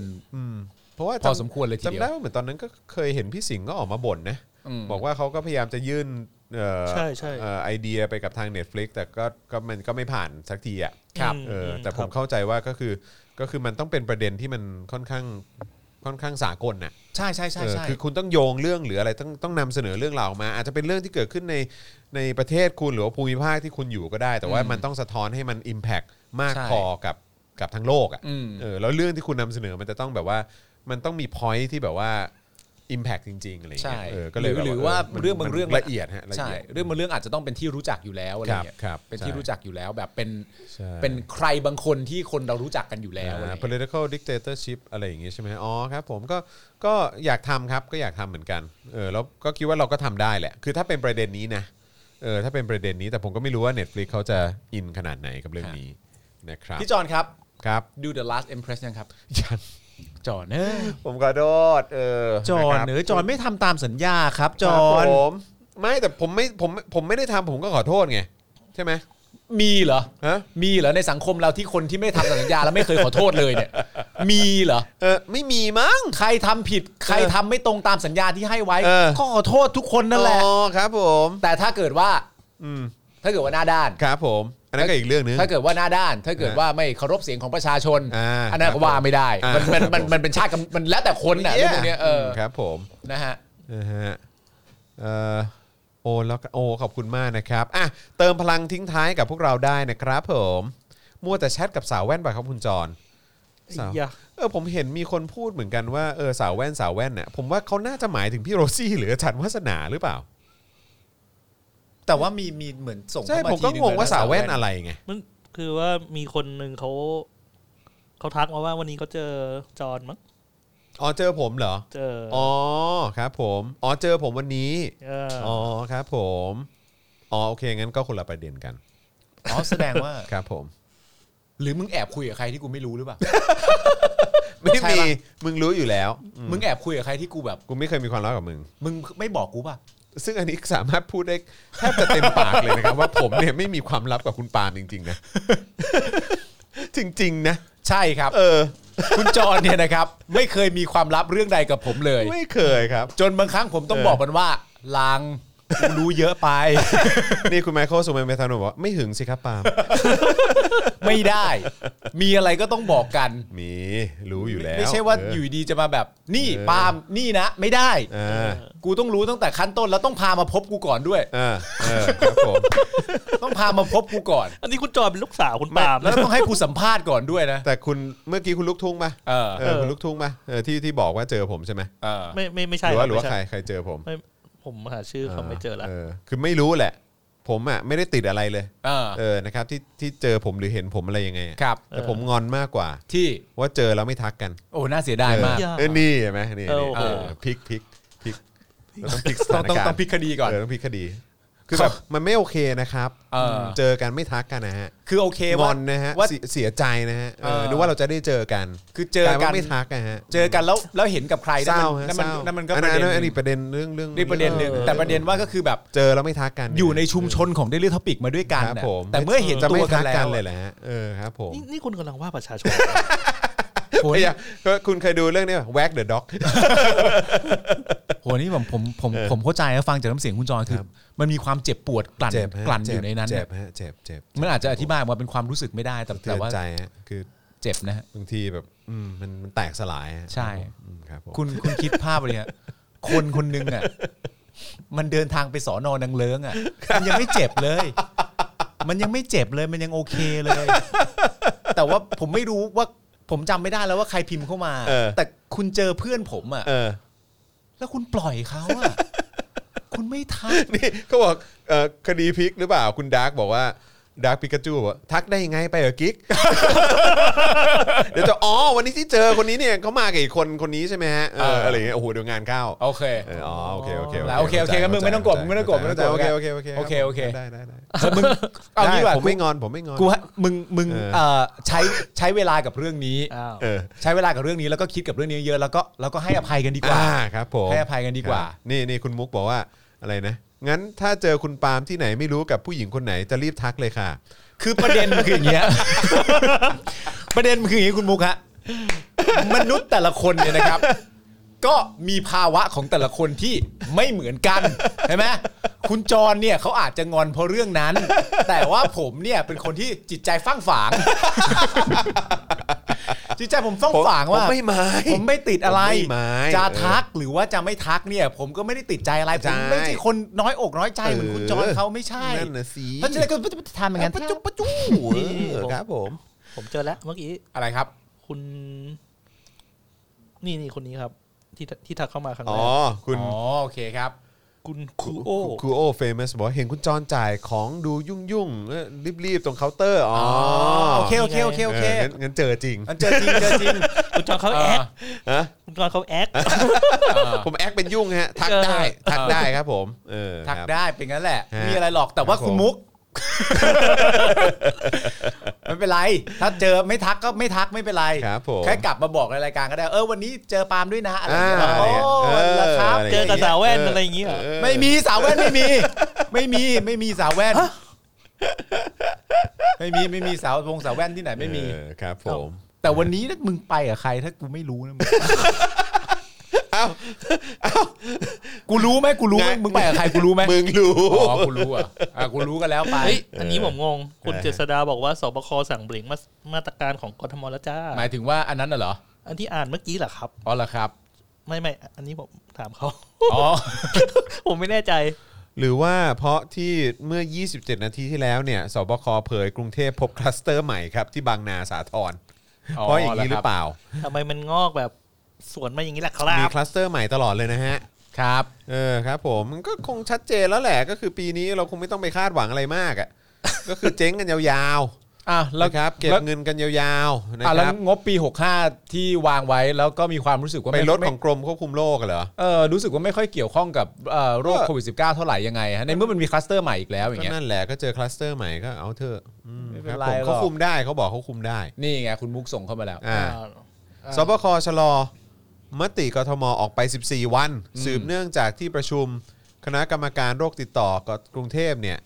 เออมีมติให้ผ่อนปรนอันนี้ใช่ไหมเออแต่สบคให้ใช้ประกาศกรุงเทพมหานคร ขยายการปิดกิจการและกิจกรรมที่มีความเสี่ยงทั้งหมดอ๋อก็คือก็ต้องยาวต่อไป ครับ อีก 14 วัน คุณธีราพิมพ์ ขอขออนุญาตขออนุญาตอ่านคอมเมนต์ครับไอสัตว์ โอ้ยคุณชัยมงคลป่ะงั้นก็อดเลยดิ อดอะไรอ่ะ เออ อ๋อ ใช่อะดิ ใช่ไหม เนอะเนอะเนอะเนอะเนอะ นะครับ ว่า โอเค ะโอเคครับ ไม่ผเป็นไร มอืมก็ ไม่เป็นไรไม่เป็นไร ใครเป็นไงก็แล้วแต่แต่ถ้าชีวิตจรเข้าที่ผมก็โอเคแล้ว วันนี้วันนี้วันนี้ที่เราก่อนเข้ารายการไง อ๋อ มันเหมือนจะมันมันมันยังไม่ค่อยเข้าที่เท่าไหร่ เอ นะ อมันเข้าแล้วแหละมึงคิดให้มันเข้ามันก็เข้า ่าอ่ากูให้เข้าก็ได้ แต่มึงไปอะใครอะเดี๋ยวกูไปกับใคร มึงก็เหมือนกันอ่ะ ไอ้เหี้ย ไม่ในอนาคต ไม่ขนาดคนกูก็ไม่มี อ๋อไม่มีไม่มีไม่มีโอเคโอเค เอาเป็นว่าเอาเป็นว่าทั้งหมดที่กูพูดกูขอโทษมึงเอาเป็นว่าทั้งหมดที่กูแซวมึงมา เราพูดแบบ วันหลังอ่ะวันหลัง เอาเป็นว่าขอโทษแล้วกัน เออไม่ไม่ได้เลยไม่ได้ วัน ไม่ได้ไม่ได้ วันหลังอ่ะ อ๋อ มึงมึงอ่ะต้องไปเข้าห้องน้ำบ้างแล้วแหละ ไม่ได้ ไม่ได้ กูไม่ปวดเลย กูไม่ปวดเลย จริงๆเอาเป็นว่าทั้งหมดที่กูเคยแซวมึงมาเนี่ย ครับ ไอ้ที่มึงคิดในหัวอยู่นะตอนเนี้ย เออ เอาเป็นว่ากูขอโทษเพราะกูรักมึง นี่คุณคุณโอ๊ตป่ะบอกว่าอะไรนะ เผาเผามาเผากลับไงเออ ไม่มีไม่ใช่ปลาเผามันเผากันได้ไงไม่ได้ ใช่ป่าจะเผาได้ยังไง พริกด้านไม่ได้ เออ ไม่ได้ คุณทีเคว่าเสียงสูงเนี่ยเนี่ยเนี่ย ใช่ใช่ใช่ ครับนะฮะอ่ะโอเคนะครับก็ เอ่อคิดว่าน่าจะสมควรแก่เวลา 2 ชั่วโมงกว่าแล้วนะครับนะที่ติดตามกันมานะครับ ใครที่ดูอยู่ยังไม่ได้กดไลค์หรือว่ายังไม่ได้กดแชร์ ขอความกรุณาช่วยกดไลค์กดแชร์กันด้วยนะครับ แล้วก็ยังสามารถเติมพลังให้กับพวกเราต่อเนื่องได้นะครับ ผ่านทางบัญชีกสิกรไทยนะครับ 0698975539 หรือสแกน QR Code ก็ได้นะครับนะแล้วก็อย่าลืม YouTube Membership Facebook Supporter ทรงดาวนะครับช้อปปิ้งกันที่ Spoke Dark Store หรือว่าไปเติมพลังให้ได้ผ่านทาง PayPal ด้วยนะครับ เดี๋ยวอาจารย์แบงค์จะแปะลิงก์ไว้ให้นะครับผม ครับ นะฮะแล้วก็เอิ่มพรุ่งนี้นะครับก็เดี๋ยวเจอกัน 10 โมงครึ่งนะฮะ ครับ กับพี่แขกคำปากา ครับผม นะฮะกับ e x c l u s i v e นะฮะ Daily Topics นั่นเองนะครับ ครับ แล้วก็ตอนบ่ายก็จะมีโค้ชแขกด้วยนะครับแล้วก็ ไทนี่เคมาแล้ว ฮะ เมื่อกี้แซวเล่น เออแล้วก็มีอะไรต่อวะ เออพูดพูดไป มี จอห์นพูดไป มี พูดไป โค้ชแขก เออโค้ชแขก ล้ว แล้ว ก็ ไงต่อ มีสัมภาษณ์พี่สมยศกับลูกสาว ใช่ ด้วยนะครับ ใช่ นะ ครับ ฮะ ใช่ครับ แล้วก็ต่อเนื่องด้วย Daily Topics เอ่อ เออ ตอนเย็นกับคุณปาล์ม ใช่ใช่ครับผมทำแต่งานฮะไม่มีอะไรฮะ แๆ วัน ค วั รั น บผม ๆทำแต่งาน เอ้ยแต่ผม เดียว ผมสงสัยอย่างหนึ่ง คืออะไรฮะ คุณไทนี่ไม่ได้ใส่แว่นแล้วฮะ ใส่ เอ่อ ดิ ถ้าอยู่บ้านก็ใส่นะครับ ใส่อยู่ปะเ ถ้าออกจากบ้านก็ก็ใส่หรือไม่ใส่ก็ได้ เพราะว่าไม่ว่าจะใส่หรือไม่ใส่เนี่ย เออ ก็เป็นสุภาพสตรีที่งดงามเหมือนนางฟ้าในใจผมเสมอ โช่ครับ อยู่แล้ว นะฮะไทนี่นี่คือสิ่งที่เขาเรียกอะไร คือถ้าถ้าเรื่องลูกนี่คือเป็นสำหรับสองคนใช่ไหม ใช่ใช่ใช่เอใช่อนะครับแต่ว่าสำหรับไทนี่แล้วคือสิ่งที่ที่อื้อหือติดแบบเขาเรียกว่าอะไรท็อปเขาเรียกว่าคือที่ดีที่สุดในชีวิตคุณเนี่ย ใช่ใช่ใช่ใช่ ที่เข้ามาในชีวิตคุณเนี่ย ใช่ใช่ใช่ใช่ เอ ผมเห็นด้วยเลย ผมอันนี้ผมเห็นด้วยร้อ อยนะ เปอร์ ค เซ็ รั น บ ต์เล ไท ย นี่ครับ คือผมอยากจะเถียงนะว่า ไทนี่ ว่า โอนโอนโอนตังค์เพิ่ม เออ ได้ะ โอนโอนเข้ามาเลย ก็ได้เออ ไทนี่บอกว่า เดี๋ยวนะ เออ ส่งสามีมาช่วยรายการนี่ก็ดีแค่ไหนแล้ว ซึ่งซึ่งถ้าเกิดว่าถ้าเกิดว่าไทนี่จะโอนเนี่ย มันก็ออกมาจากบัญชีกูอยู่ดีอ่ะเพราะฉะนั้นก็มันก็ไม่ไม่เป็นไร ก็เรียกว่าอะไรอัดอัดอะไรนะซื้ออะไรนะอัดยายซื้อ อัดยาย ขน ซื้ ม อขนม ยาย าย ย เออครับผม โอ้ยไปปิดรายการดีกว่า คิดถึงคิดถึงไทนี่ขึ้นมาแล้วละสินะ นะครับนะฮะอ่าโอเค วันนี้หมดเวลาแล้วนะครับนะฮะขอบคุณทุกท่านมาก ๆ ที่ติดตามกันนะครับ ทั้งใน YouTube Facebook Twitter Periscope แล้วก็ ครับ เอ่อใน Clubhouse ด้วยโอ้โห ใช่ Clubhouse Clubhouse หลายท่านที่ผมรักและเคารพเนี่ยนะครับ ครับ ก็อยู่ในอยู่ในผู้ฟังอยู่ด้วยนะครับ ซึ่งผมก็เกรงใจเหลือเกินนะครับ มานั่งฟังเอ่อเขาเรียกว่าอะไรนะ เรื่องราวชีวิตเราสองคน คือจริงๆ ในช่วง เขา ท้ายนี้ จริงๆเขาก็ตั้งใจมาฟังข่าวนั่นแหละครับ ใช่ แต่ว่าเราแบบแถมให้ เออแถมให้ นะครับผม นะครับไม่แล้วที่ผมช็อกกว่าคือท่านเหล่านั้นยังอยู่ไง จนถึงตอนนี้ ใช่ถูก อ๋ ต้อง อ นะครับ ก็ต้องขอบพ น ระคุณเลยนะค ค รั รั บบ ผ ผม มขอบคุณมากนะครับนะอ่ะเดี๋ยวเจอกันวันพรุ่งนี้นะครับ ตั้งแต่เช้าจนถึงเย็นเลยนะครับ กับ Daily Topics นะครับ วันนี้ผมจอมินยูนะครับคุณปาล์มนะครับ แล้วก็อาจารย์แบงค์นะครับพวกเราสามคนลาไปก่อนนะครับ ขอบคุณทุกท่านมากๆ เจอกันวันพรุ่งนี้คืนนี้ฝันดีสวัสดีครับ สวัสดีครั ส บ วัสดีครับบ๊ายบายครับ Daily t o p i c กกับจอห์นวินยู